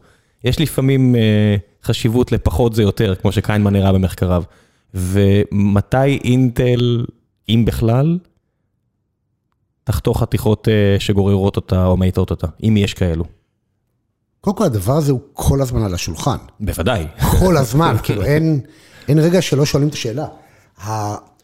הדוגמאות שהזכרת בעיניי הן פחות טובות. הבאנה לא, הוא לא משהו שהוא לא, לא, אמרתי, זה, זה חדש. זה חדש, בזה נכון. אתם מאמינים, אחרת לא הייתם נכון. קונים. מה קורה אחורה? אתה, אנחנו כל הזמן בוחנים את הדברים. תראה, הודענו על uh, שינויים באיך אנחנו מסתכלים על העולם של uh, רכיבי זיכרון. תשימו את זה, לאינטל יש איזה רומן כזה מאוד מוזר, נכנסים, יוצאים, נכנסים, יוצאים מעולם הזיכרון. אתם עושים את זה עם הרבה דברים. גם קונקטיביטי בפתח תקווה, אתם נכנסים ויוצאים מהרבה דברים. זה בסדר, ככה זה. או, אתה, אתה יודע שההיסטוריה שלי היא משם. אני יודע. ודווקא שם, אתה מסתכל על... אינטל, אינטל הלכה על איזשהו מסלול, ולא ניכנס לזה עמוק מדי, של ויימקס בזמנו, אה, עשתה רכישות כדי להגיע לעולם ה-LT. הרבה אנשים עשו את ההימור הזה, מה נכון. לעשות? אבל היום כשאתה מסתכל, אתה יודע, תיקח את דוגמת הקונקטיבי, למה אינטל עושה קונקטיביטי? והיא עושה קונקטיביטי היום לעולם ה-PC, כי היכולת לעשות אינטגרציה ברמת החומרה בין רכיב העיבוד, הזיכרונות ורכיב התקשורת, אתה מגיע לביצועים הרבה הרבה יותר טובים. עכשיו, הביצועים הם לאו דווקא בגודל הצינור שיהיה לך באוויר, אלא ביכולת שלי לשלוט באיכות השידור. איך אני, איך אני מוודא שאין אה, תנודתיות, ג'יט, יש לך latency וכולי. היכולת שלי לשחק כל הזמן עם ה-quality of service כשאני צמוד למעבד, כשאני צמוד לזיכרונות. ואני עושה את הכל בפאוור הרבה יותר נמוך. זה יכולת ש... ש... אה, זה עסק טוב עבורכם, קונקטיביטי ופיסיס? מאוד. הוא תחת איום כלשהו? הוא רווחי מאוד. אני, אני, אני בטוח שאם הוא עסק טוב, אז הוא אומר שהוא גם רווחי מאוד, כן. זה P&L שעומד בפני עצמו, פה בפתח תקווה אתם סוג שמובילים אותו. אמ, אשאל שוב, האם אתה מרגיש, האם יש איום כלשהו שאתם חושדים שמגיע? כי זה תחום שלא מדברים עליו. אנחנו לא, לא רק שלא חושבים שהוא יגיע, אני חושב שה... זה, זה כמו מה שדיברנו קודם. מי יכול לסגור פער כזה? מצטער שאני שואל בבוטות, מי יכול לסגור פער כזה כשאתם... קשה מאוד, אני חושב שבכלל בעולם הזה של טרנספורמציה דיגיטלית, קשה מאוד לחברות שלא מחזיקות את הסקייל הרחב של הרבה מאוד טכנולוגיות, שרק החיבור ביניהן נותן באמת את הפתרון המלא, קשה מאוד לחברות אה, להיכנס בכלל למרוץ הזה. זה עוד פעם, זה העובדה שאם ב-IBM PC הראשון היה מעבד שנקרא 8088 והוא היה רק מעבד, אין דבר כזה יותר. היום המעבד שמכיל בתוכו את הרכיב מולטימדיה, את הגרפיקה, את ה-Thunderbolt, ה-USB, ה-Y, הבלוטות, כל האלמנטים האלו חייבים לנגן ביחד. אם הם לא ינגנו ביחד... זה המהות הכי גדול שלכם, אתה מרגיש? זה מה? זה המהות הכי גדול? זה, זה מה שמרחיק מתחרים בצורה הכי אפקטיבית לעניות דעתך? לעניות דעתך, אם דעתך אני אז מי שלי כן. זה אחד משלושת הדברים המהותיים ביותר. הראשון, אני חושב שה... רגע, פה, פה במקבוק, רכיבי קונקטיביטי הם שלכם? אה, במקבוק הם מפעילים רכיב אחר. של מי? אה, אם אני זוכר נכון, של ברודקום, אבל יכול להיות שאני טועה. איך ברודקום יכולים, זאת אומרת, ועוד חברה גדולה שבאמת ברחה לי מהראש, שפעם עוד הייתה, הייתי קופצת לי מיד בזיכרון, איך יכול להיות שברודקום למשל יכולים לנצח אתכם במכרז כזה? זה ענייני פוליטיקה, זה ענייני, זאת אומרת, איך דבר כזה קורה? תראה, אני קודם כל חושב, בוא רגע ניקח צעד אחורה. התחרות זה הדבר הכי טוב שיכול לקרות לך, כל עוד שאתה יודע to own your own destiny במשחק. ואפשר לעשות פה הרבה אנלוגיות לעולם הספורט. אחד הדברים הכי טובים שיכולים לקרות לך זה להפסיד מדי פעם. כי מי ששוכח את החוויה של להפסיד מדי פעם, כשהוא יגיע להפסד, זה יכול לשבור אותו. העובדה שאנחנו ב-80 אחוז market share בעולם ה-PC ולא ב-100 אחוז. מאבדים. גם connectivity? זה כרוך מאוד ביחד. הבנתי. אבל דרך אגב, באותה מידה שדיברנו פה, יש, יש אה, מחשבים שמבוססים על AMD, שמשתמשים ברכיבי תקשורת שלנו. אז אני רוצה להחזיר אותך, כי קטעתי אותך, אני רוצה להחזיר אותך, אז העובדה שאתה מדי פעם מפסיד, כמו איזה גרק פופוביץ' בסן אנטוניה, שחוטף מכה ממיאמי, ואז חוזר עם האליפות הכי מרשימה שלי יצא לראות, והנה אתם אינטל, העובדה שאתם בכל זאת לא ב-100%, מה, שומרת, שומרת אתכם חדים? בוודאי. אין, אין דבר טוב יותר מאשר... אה, לחיות תחת איום, אבל שהוא, אתה, אתה לא רוצה שהוא יהיה איום קיומי. זה, זה הנקודת איזון שאתה חי בה. אז דיברנו על שיש שלושה דברים. אחד זה הסקייל של הטכנולוגיות שהיום נדרש כדי לתת פתרונות שמאפשרים את הצמיחה הזאת, שהאקספוננט שלה רק, רק הולך ומתעצם בעולם הזה, ש... סליחה, של אה, טרנספורמציה דיגיטלית. הנקודה השנייה, יש לך, זה כמעט פרדוקס, אתה צריך, אתה צריך לרוץ על, ה, על הוקטור של הצפון-דרום ועל המזרח-מערב. אתה, אתה חייב להיות מאוד היקפי בסוגי הטכנולוגיות, אתה לא יכול להפסיד באף אחת מהן, אתה חייב להיות, אתה לא יכול שתהיה לך uh, the weakest link באף אחת מהטכנולוגיות. זאת אומרת, המרוץ הזה למצוינות הוא כזה, שאם אתה, המעבד שלך מצוין, אבל רכיב התקשורת שלך הוא נגרר מאחור, אתה תפגע, ב, ב, אה, אתה תפגע בהכל, אתה יש סיכוי שאתה תאבד מכרז על זה. בהחלט. אז, אז מה קורה למשל עם ה-GPUs של אינטל? כשהפער שם נראה הכי משמעותי כנראה. אנחנו אה, הולכים לצאת אה, לקראת סוף השנה הזאת עם, עם דור חדש של GPUs. בואו נראה איך הם, איך הם יעבדו מול המתחרים. אבל תיקח את זה גם למקומות אחרים, הזכרת AI. AI, AI בסוף זה עוד יכולת חישובית, היא עושה את זה אחרת. אנחנו מדברים על מכפלות מטריצות ולא... בדיוק. בואו בוא לא, בוא לא ננפח את זה, נשאיר את זה למרקטרס, אבל בסוף יש מעבדים שעושים פשוט פעולות חישוביות אחרות. פעולות חישוביות. ומה שהוואנה עושים שזה עוד יותר גרנולרי. אז, אז יש לך אה, אה, פתרונות של צ'יפים שלמים, יש לך מאיצים בחומרה ש, שחיים ביחד. הדברים האלה גם לא חיים בפני עצמם, הם, הם בדרך כלל יחיו בסביבה שיש בה גם מעבדים מסוגים אחרים CPU. אה, ואתה רואה שגם יש מקומות שבהם אתה, אתה בכלל רוצה לממש את היכולת ה-AI על גבי CPU, כי זה יותר נכון מבחינת הסוג האלגוריתם שאתה יכול לממש, ויש מקומות שזה נכון לעשות את זה עם חומרה יהודית. כל הספקטרום הזה קיים. העובדה שאתה משלב את כל הדברים האלה ביחד, אתה יודע, גם, אני אתן לך איזה אספקט אחר לגמרי, אתה אה, דיברת על התחרות והגודל שלנו ותחרות מול חברות אחרות. העובדה שעובד או עובדת אצלנו יכולים לצאת למסלול הקריירה שלהם בתחום אחד, ולנוע אחרי כמה שנים לתחום אחר לגמרי, ולדלג לעוד תחום. יכול להיות תקשורת, יכול להיות אחר כך אה, עולמות של חומרה, יכול להיות תוכנה, אנחנו לא עושים אפליקציה, אבל יש לנו יותר מהנדסי תוכנה ממהנדסי חומרה. אה, יכול להיות בעולם של אה, בכלל מניפקצ'ר. אתה סופר פרמוור כתוכנה? כן. אוקיי, בסדר. ה-low level. אתה, העולם של איך אתה עושה סקיילים מניפקצ'ר, אתה יודע, כשאנחנו מוציאים מוצר בעולמות שלנו, overnight, יש לך עשרות פלטפורמות שמוכנות למשלוח. אתה עושה בעצם מופע של, בעולם שלנו זה נקרא ביג בנג. אתה, אתה לא שולח, אתה עושה את זה לפני כן, אתה עושה engineering samples, אתה מעביר ל, ללקוחות, בודק איתם והכל, אבל היום שאתה עושה השקה, זה לא היום שבו אתה מתחיל לראות את הלקוחות מתחילים לשאול האם הם משתמשים בך או לא, זה כבר היום שהם מוציאים את הדברים לשוק. ה scale הזה, אה, דרך אגב, אם מדברים על משהו ששומר אותך ערני, ההבנה של איך לעשות scale למאות מיליוני משתמשים, מאיזשהו אלגוריתם שאתה פיתחת אה, לפני שנה וחצי, ועכשיו הולך לגעת בכל כך הרבה משתמשים ולוודא שהוא עובד, ושהוא לא יתקע בסוף אף מוצר, באף workload, לאף אפליקציה, זה אתגר, סליחה רגע, על, על, כמעט על הקלישאתיות, הוא, הוא מרומם נפש לאנשים שמהנדסים, כן, זה, זה מה שאתה רוצה לעשות.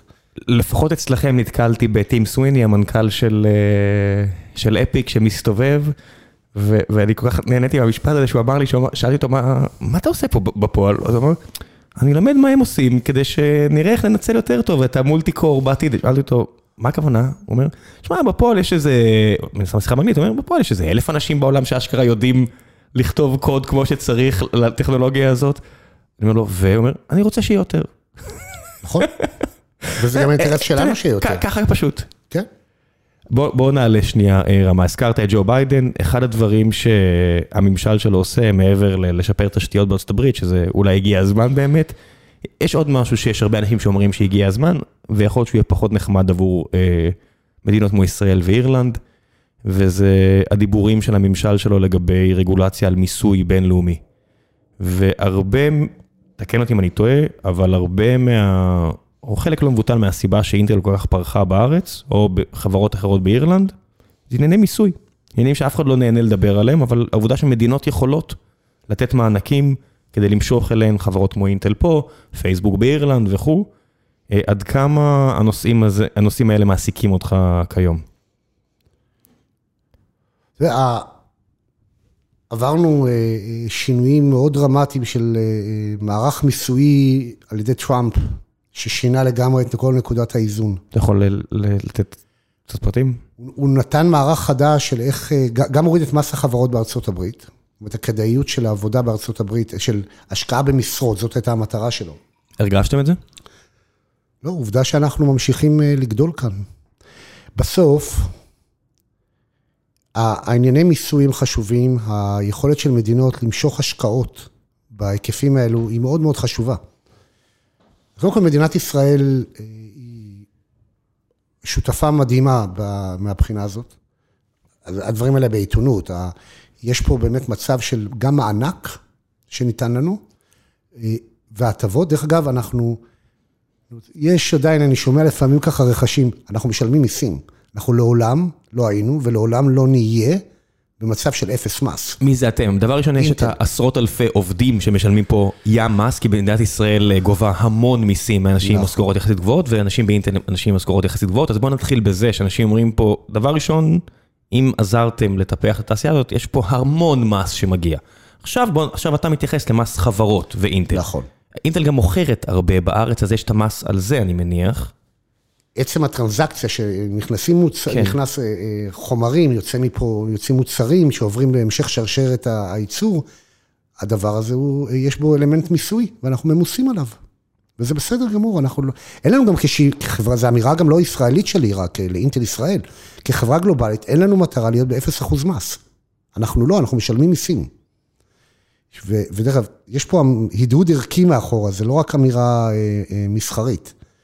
חברות יש להן משמעות, צריכות לשלם מס על העשייה שלהן.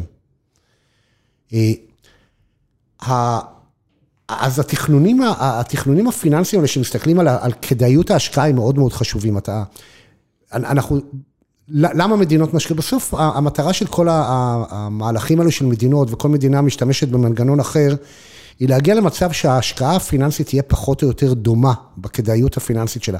אבל עכשיו אתה מסתכל על שאלות אחרות.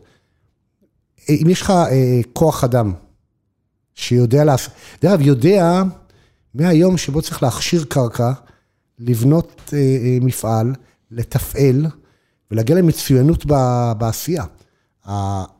הקמפוס הייצור שלנו בק- בקריית גת, לדעתנו, אני חושב שהיא לא רק נשארת בעברית, הוא, הוא הטוב באינטל. יש שם את, ה- את העבודה ה- המתקדמת ביותר באינטל בעולם. ובסוף היתרון התחרותי שלנו יבוא מה... יבוא מהיכולת הפנימית שלנו, שזו מטרה שלנו כל הזמן לשמר, ומהאקוסיסטם שאנחנו חיים בו, מה, כן. מהעולם הישראלי. שתי, שתי בעיות כל כך שונות. בעובדי ייצור, אתם פחות או יותר מתחרים בעצמכם, זאת אומרת, אתם צריכים לדאוג שיהיה יותר הנדסי מכונות ו- ומהנדסי מכונות, וזה לא שיש כל כך הרבה גוף, גופי ייצור שבכלל מתחרים בכם, אתם רק צריכים לדאוג שיהיו אנשים שבכלל ירצו ללכת להפיק הזה של הפרנסה עבורם, או של תעסוקה עבורם. בעובדי פיתוח, אם פעם התחרתם רק ב, לא יודע מה, מלאנוקס ואיזי צ'יפ וכל מיני חברות כאלה, שנהנו מיוקרה פחותה משלכם, צריך לומר, או, או, או דומה לשלכם, אה, עכשיו אתם מתחרים בגוגל. עכשיו אתם מתחרים בפייסבוק, עכשיו אתם מתחרים באמזון, עכשיו אתם מתחרים באנווידיה, ואתה לא יכול לומר, כאילו, אני, אני מניח שתסכים איתי שזה משחק כדור חדש. קודם כל אנחנו מתחרים... אה, אה, מתח- מבחינת עובדי אה, פיתוח חומרה, כן, כן, בוא נדבר על, עובדי הפיתוח. אנחנו מתחרים באפל מאז הרכישה שלהם של פריים סנס, ואנחנו מתחרים באמזון מאז הרכישה של הנפורנה. ואז זאת אומרת, זה-. לא- לא רכישות מה שאמרתי חדשות. על אמזון, אתה צודק, זה מתחיל עם- אפל אה, 2012 ועד היום. נכון, אז, באמת בתקופה האחרונה היה, אה, גוגל מחליטים להקים פה מרכז וכולי. עכשיו, מה, בוא, בוא רגע ניקח צעד אחורה, מה, קורה פה? יש ריכוז מאוד מאוד גדול של יכולות בעולם הזה של High Performance Compute, שהיא מילה מאוד מפוצצת לכל הנושא של מחשוב בעולם. יש ריכוז גבוה של טאלנט בתחום הזה פה בישראל. חלק מה, מהסיבה לכך היא אנחנו. עכשיו, יבוא מישהו אה, מבחוץ ורוצה להקים יכולת כזאת בישראל, אם אני הייתי בנעליו, מי שהייתי אה, מטרגט זה, זה את אינטל, הם עשו את זה, מה זה היית? ועושים את זה, אורי, נכון. אתה יודע, מחר ה-keynote זה, זה יוסי מטיאס מדבר עם אורי פרנק. אני, אני בטוח שזה לא כיף לך לשמוע את זה, אבל זה, זה לא, האמת. דרך אגב, אבל דרך אגב, אה, מי הוא המנכ"ל של אפל בישראל? רוני פרידמן, רוני פרידמן, כן, עכשיו. נכון? כשאתה מסתכל היום בחברות, אה, אה, הרבה מהמובילים במלאנוקס היו באינטל בעבר. בסדר, זה, IBM ואינטל היו הראשונות פה, מן הסתם, אה, אז אתה יודע. אז קודם כל, אני רוצה להגיד, הסיטואציה, בוודאי שתחרות היא דבר שאנחנו צריכים להתמודד איתו. בוודאי שתחרות, אה, מתמודדים איתה בהרבה מאוד אספקטים. אז יש את ה- את כמה הדברים... זה מעסיק אותך עכשיו? זה מעסיק אותי, אה, ב- תראה, עד היום התחרות הייתה מאוד מאוד הוגנת בין החברות. אני לא אומר את זה ברמיזה שהיא הולכת להיות אחרת. אני בטוח שהיא הולכת להיות אחרת. אני אומר, אני חווה את זה. אני, אני אגיד לך איפה זה מעסיק אותי מאוד. אני חושב שאנחנו יודעים לשמר, יש לנו את היכולות לשמר את, ה, את האנשים הטובים שלנו. הצלחנו להתמודד עם זה במהלך השנים לא רע, אנחנו מאמינים שיש לנו את הכלים להמשיך, כי אני חושב שחוויית האתגרים שיש לנו, הטכנולוגיים, המסלולים, אה, מסלולי העשייה הטכנולוגיים, הם ללא שיעור לעומת כל דבר שאחרים יכולים להציע. מאוד מעסיק אותי, אבל איך אנחנו מגדילים את העוגה. כי במקום שכולנו נתחרה על, על אה, אה, מאגר כוח הת- אדם שהוא מאוד מאוד תחום בגודל שלו, איך אנחנו מגדילים את המספר הזה. המספר הזה גדל ליניארית כשהביקוש פתאום קפץ אקספוננציאלית. אם, אם אתה יודע, המספר גדל, אבל לא מספיק. המספר גדל ולא מספיק, אבל בוא נשאל את השאלה, מה אנחנו רוצים שיקרה עוד חמש שנים? בוא נתחיל גם לחמש או עשר שנים. אחר כך נסגור את הפער של התקופה הקצרה. אה, אני חושב שצריך להסתכל על זה בתור הזדמנות. אנחנו כמה שנים תקועים בתעשיית ההייטק, באיזושהי אמירה שאנחנו בערך 9% מהכלכלה הישראלית מבחינת כוח אדם, ולא מצליחים להתרומם מעל הרף הזה. ביקוש גם יכול לייצר את ה- את המנגנון שימשוך אותנו, ל- ייתן לנו את קפיצת המדרגה הבאה. ואם יש משהו שמעסיק אותי, ודרך אגב גם מטריד אותי, זה מגיע ל- ל- לצד של החינוך. כי הקהל שיכול לעלות מה-9% ל-15%, ל-20%, בעשר שנים, דורש מאיתנו לאיזושהי רמת אה, הסתכלות על, על ההיבט של חינוך והשכלה בצורה שהיא שונה ממה שקורה היום פה בארץ. לצערי, לצערי, לצערי, הבעיה פה היא הרבה יותר מורכבת, כי גם האוכלוסייה גדלה בצורה, אה, היא לא מפוזרת אחיד. זאת אומרת, אני אשים את זה על השולחן, אבל כשלמשפחה בדואית יש חמישה וחצי ילדים, משפחה חרדית יש שבעה ילדים, הגידול באוכלוסייה הוא כזה שאפילו ה total addressable market, לצערי, ואני אומר את זה לצערי באמת, כתושב, מי שגדל בבאר שבע וכל מיני מקומות כאלה, לצערי האוכלוסייה גדלה, אם אתה באמת רוצה להגיע ל-20% עובדים בהייטק, המשימה שלך היא הרבה יותר כבירה מאשר שאני תמיד דיברתי על בוא נגרום לכך שיהיו יותר סטודנטיות לנסות חשמל. כן? שזה, אני דיברתי על זה, אבל זה כל כך לא מספיק. אם אתה באמת רוצה להגיע לאחוז משמעותי, אה, יש לך הרבה, אתגרים הרבה יותר גדולים. זאת אומרת, אינטל וחברות אחרות הם עוד, עוד מהסמן הימני של זה. זאת אומרת, אם אתה מסתכל על הקמפוס שלכם בחיפה, את, יש כל כך הרבה עובדים ערבים שאין במקומות אחרים, והרבה יותר נשים שאין במקומות אחרים, שזה פריבילגיה של חברות ענק, לא פריבילגיה, אבל באמת אה, אחריות. אבל יש פה אתגרים מאוד משמעותיים, באמת כדי להגיע לאחוזים שאתה מציין. יש פה אתגרים אה, מדהימים, אבל אתה יודע, זה כמעט, אני עכשיו גם מדבר בכל, אנחנו שיחה על אינטל ישראל, אז בצד של ישראל. אם, אם לא נפתור את הבעיה הזו, את אותה נהירה שאנחנו רואים היום, אנחנו נראה אותה גם הולכת בכיוון ההפוך. החברות לא יישארו פה עם, עם גודל ה... גודל ה-available, ה-addressable market מבחינת העובדים והעובדות, יישאר קבוע. כן, בואו רק נשלים את התמונה למי שלא מבין, הנה מה שהולך לקרות. ואני אגיד את זה, לא, לא אתה. אתם הולכים להתחרות עכשיו בפראות עם גוגל, פייסבוק ואמזון וחברות אחרות, אני אפילו מציין את IBM וכולן, על הטאלנט, אה, שזה שם יפה להגיד אפילו מקודדים חזקים ומהנדסים, המשכורות הולכות לעלות כנראה, וזה יגיע לטיפינג פוינט, בטח אם הדולר הולך לרדת, שהבוסים שלכם בארצות הברית יגידו, תקשיבו, זה לא, לא תמורה טובה כבר. זה מה שהולך לקרות לעניות דעתי, אלא אם כן משהו פה הולך להשתנות בעשור הזה, וזו הבעיה שלי, שאני מסתכל כמי שרק בן 40 ויש לו עוד 30 שנה לחיות פה ולעבוד, אה, ובתקווה גם להמשיך לנהל חברות פה, כי זה מה שאני אוהב לעשות, אה, זה הולך להיות בעיה מאוד משמעותית. אפשר להאשים את אמזון מכאן ועוד הודעה חדשה שהם עשו poaching ומציעים יותר כסף, אבל בסדר, בפתרון הטקטי זה מה שיקרה. אסטרטגית זה רע מאוד לשוק פה. אני, אני, אני אגיע תכף חזרה למה יקרה, מה יכול לקרות מחר בבוקר. אבל תשמע, אם, אם כדי לפתור את הבעיה של עוד עשר שנים, בוא נעשה את, ה, את החישוב, עשר שנים קדימה, מסלול חייו או חייה של צעיר או צעירה היום בישראל, אנחנו נוגעים פחות או יותר עכשיו בגיל התיכון. מישהו היום או מישהי בתיכון עוד עשר שנים יבוא להיות, יגיע להיות עובד. entry level employee, כן. כן.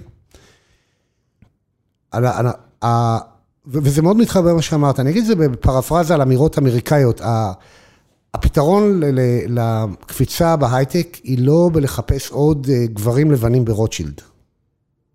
הם, הם שם במילא.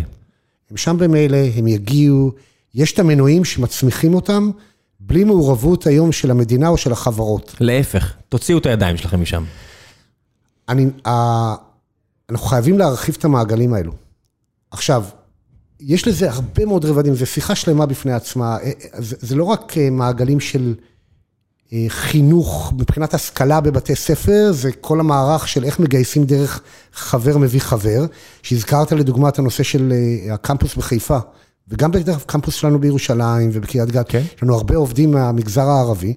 אחת, כשאתה עובר tipping point מסוים שם, אתה הרבה פחות צריך להשקיע בזה מאמץ, כי, הוא, כי זה קורה מעצמו. את האנשים הטובים כבר, כבר מגיעים אלינו דרך אותם קשרים. זה אותם קשרים של אה, המגזר היהודי, שצמח ב-8200, יש אותו בצורה טבעית דרך איזשהו אלומני. כן. אתה, אתה מתחיל לשבור את הדברים האלה, אבל דיברנו, הזכרת קודם גם, נתון ידוע, אנחנו 2% מה, מהתל"ג, הדבר הזה בא, יש בזה הרבה גאווה והרבה אגו. בואו בוא, לא, לא נשכח את זה. זו עוצמה, עוצמה אדירה, אבל הדבר הזה גם בא עם אחריות. זה מתכתב עם, אני, אני מאוד אוהב את המילה חברה בעברית, היא מילה עם כפל משמעות. היא גם company וגם society. ואני אני, אני מאמין, אתה יודע, כאקסיומה, חברה, זה לא משנה עכשיו אם זה אינטל או כל החברות שהזכרת, חברה company לא תוכל להצליח במקום שהסוסייטי הוא חלש. זה לא משהו של sustainable לאורך זמן.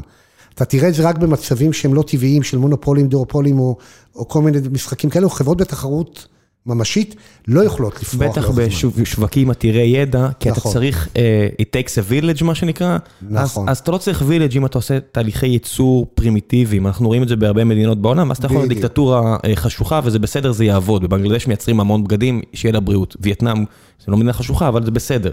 אם אתה רוצה, ויש להם עכשיו ייצור יותר ויותר בווייטנאם שהם שותים מסין, אבל אם אתה רוצה להיות עתיר ידע ממש, חייב להיות. אתה אה, חייב מ-A to Z, אתה חייב שמגילאים צעירים אנשים יהיו סקרנים, אתה חייב, כי, כי בניגוד ל, לפיתוח אפליקציות ותוכנה, ואני לא אומר את זה מזלזול, אבל מה לעשות שכדי להיות מהנדס חשמל, זה תהליך שצריך להתחיל בגיל צעיר, ואתה צריך לתת, לתת ביטחון, לתת, כאילו לנטוע ביטחון בנערות שיאמינו בעצמם מספיק, שאם זה מעניין אותם, יש להם נטייה אנליטית, אז הם ישקלו את זה ברצינות וילכו, כי אתה לא יכול, יהיה אנשים, בוא נעשה ארבעה חודשים אה, הכשרה, אה, לא יודע מה, ג'ולט, כל מיני כאלה, לא סוגרים פער כזה בארבעה חודשים של הכשרה, זה לא עובד ככה. ה bootcamps, כל מנגנוני ה bootcamps הם מצוינים למגזר מסוים, לעולם, שאף אחד לא ייפגע, אבל בעיניי התחום שאנחנו מתעסקים בו והתחומים שאנחנו מדברים עליהם עכשיו הם תחומי ה deep-tech. ל deep-tech אתה חייב, הרקע ההשכלתי, היום המנועים האמיתיים שמייצרים אותו הם מנועים של אה, אקדמיה, של אוניברסיטאות. יש מקומות, ב- ישראל מיוחדת בזה שגם הצבא מייצר חלק מהדברים האלה, אבל זה גם מבוסס על אנשים שלמדו באקדמיה, זה לא מנותק. כן, זה שעדי שמיר נמצא במצו"ב, או לא יודע באיזה יחידה, מצטער שאני, לא יודע, אולי אני אעיף את זה בעריכה, אבל אה, כל מיני כאלה, זה בסדר, הוא עדיין איש אקדמי. נכון. אז, אז אנחנו, אז יש, יש דרך אגב, יש מהלכים, אנחנו אה, מאוד ציניים כולנו תמיד לגבי, לפחות לגבי הממשלה ורמת השלטון פה, אבל יש השקעה של מאות מיליוני אה, שקלים בלהגדיל את כמות ה... אה, להגדיל את, ה, את הפאנל הזה באוניברסיטאות. אתה רואה את הוועדה שאורנה ברי אה, הובילה כרגע, שיש שם קומפוננטה מאוד גדולה של איך מגדלים עוד משרות לדוגמה של פוסט-דוקטורנטים באוניברסיטאות, כי כל אחת כזאת מייצרת פירמידה ענקית מתחתיה. זה מסוג ההשקעות שאתה צריך לזרוע אותן היום כדי שעוד עשר שנים נהנה מהן, אבל גם לנו יש חלק, ופה אנחנו, אנחנו באמת, הגודל שלנו מאפשר לנו לשפוך גם הרבה מאוד עשייה בתחום הזה, אתה יודע, אתה מסתכל בשנת הקורונה, היו לנו 68 אלף שעות התנדבות של עובדים, עובדים ועובדות. הם יכולים להתנדב בכל דבר, אבל כשהם באים לשאול אותנו במה, אנחנו נגיד להם חינוך. וזה בדיוק המקומות שאנחנו יכולים לגעת בגילאי תיכון, אה, בשלבים קדם אוניברסיטאיים, ג- גם בעזרה בכניסה לעולם האקדמי, באותן אוכלוסיות שזה לא קורה להן אה, פשוט מכוח האנרציה כבר של עצמן. ואנחנו רואים את זה גם בחברות אחרות, זה המקום שגם אם אנחנו מתחרים על כוח אדם, אני חושב ש... וכשאמרתי שלא היה פה, לא חתכנו גרונות, היו אירועים פה ושם, אבל לא היה חיתוך גרונות מסיבי. אתה רואה את השיתוף פעולה גם בין החברות פה, המולטינשיונלס בישראל, כי זה לא באמת מולטינשיונל, יוסי מתיאס, אתה וכל מיני חבר'ה אחרים, אתם עדיין ישראלים. נכון, וזה ה-pay forward שלנו גם ל... אהרון אהרון וכל מיני חבר'ה כאלה, ואתה רואה שאהרון אהרון אפילו הלך למגזר הציבורי. נכון, ועדי ומיכל ורוני ו- ו- ועוד ועוד שמות. בסוף, אין, לא מתבלבלים במטרה הזאת, זו מטרה שכול, עכשיו, כל אחד מאיתנו מיישם אותה אולי בכל מיני אופנים שונים, אבל אנחנו נפגשים בדברים האלה המון המון פעמים, כי הדברים האלה, זה, זה המפתח להצלחה שלנו, כי בסוף, בטח בעולם שבבים, שני המרכיבים היחידים זה חול ואנשים. כן, אנדרו ויטרבי מ- מקוואלקום, השם שלו נמצא בטכניון, כן, עם כל הכבוד, זה לא... הבן אדם לא זר ל- ל- ל- לתרומות כאלה ואחרות. יש סיכוי שנראה גם מהפכה מהבחינה הזו בחינוך כשנראה... זאת אומרת, יש כל כך הרבה חוקרים, אז בפרק הזה עם גוגל, דיברתי עם חוקרים, ויש בפייסבוק עכשיו חוקרים, יש סיכ... ובאינטל יש מחקר, ויש סיכוי שנראה ממש אוניברסיטאות תאגידיות, או בתי ספר תאגידיים, מתוך ההבנה של, טוב, הממשלה אולי טובה בלהזרים כספים, אבל אולי לא מעולה בלנצל אותם בצורה הכי ראויה, כי מה שאמרת על מאות מיליונים, זה, זה בעיה שהיא... האוניברסיטה, כן, יש כוונות טובות, ויש המון כסף שאוספים אותו בהמון מיסים, ורוצים לנתב אותו למקומות נכונים, אבל יש סיכוי שברמת הביצוע, ה execution, אולי, אולי, זה, זה, אני אפילו לא חושב ברמת הפרטה, אז אני מדבר בנוסף. אני, אני לא מאמין שהדבר הזה יקרה, אני חושב שהפתרונות באים ממקומות אחרים. אני אתן לך דוגמה מפתרון שמתחיל אה, לצאת עכשיו פה בישראל, הוא לא, הוא לא נולד פה בישראל, הוא נולד בארצות הברית, ב-MIT, ב- בסטנפורד, מיקרו תארים. כשאני עשיתי את התואר שלי, הוא היה אמור להספיק לי לכל החיים. נו, באמת. האמנת בזה אז? האמנתי בזה אז, אבל אוקיי. החוזה הזה, אה, שכנראה החתימו אותי עליי אה, עם תל"ח למטה, בוטל. כן, הוא לא רלוונטי. עכשיו, הקפיצות הטכנולוגיות הן כל כך, כל כך עמוקות וקורות בכזה קצב, כדי להשלים את הפערים האלה במקומות שמסוגלים לעזור לך להשלים אותם, שזה מוסדות אקדמיים, לצפות ממישהו באמצע שנות ה-30 שלו או שלה, כשזה כבר מתקדמים בקריירה, מתקדמים גם בחיים של חיי המשפחה, משפחה, כן. לעזוב הכל, וללכת עכשיו לשנתיים שלוש, להשקיע בתואר שני. יש כאלה שיכולים לעשות את זה, המספר הוא קטן מדי. אני גם אגיד, ואני יודע שמאזינים פה, אני יודע שעכשיו לדברים שלנו מאזינים כל מיני חבר'ה, מי שלימדו אותי ו- ואחרים, שלא אולי אהבו, אבל הרבה, האוניברסיטה גם צריכה לשנות את הקורסים עצמם. זאת אומרת, אני לא אומר, תהיו מכללה, לא שיש משהו רע בזה, ורק תכשירו לעבודה, אבל אפילו הנושאים האקדמיים, שהם אקדמיים נטו, ידע נטו, אני חושב שצריך לעבור איזה רבולוציה, אם ניקח את המילה הגדולה הזו. אז היא קורית. אה, לאט מדי.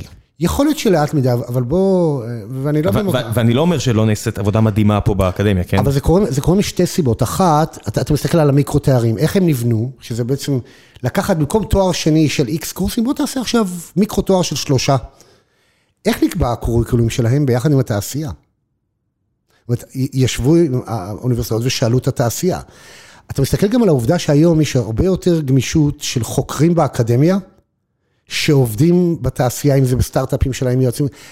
החומות האלה שהיו בעבר, יש אקדמיה ויש תעשייה, ומי שלא לא רואים אותנו בווידאו, אבל אני מנפנף בידיים לצדדים. מנפנף, כן. הן מתרחקות אחת משני ההורים, יש חומות בצורות ביניהם, אין חומות בצורות יותר.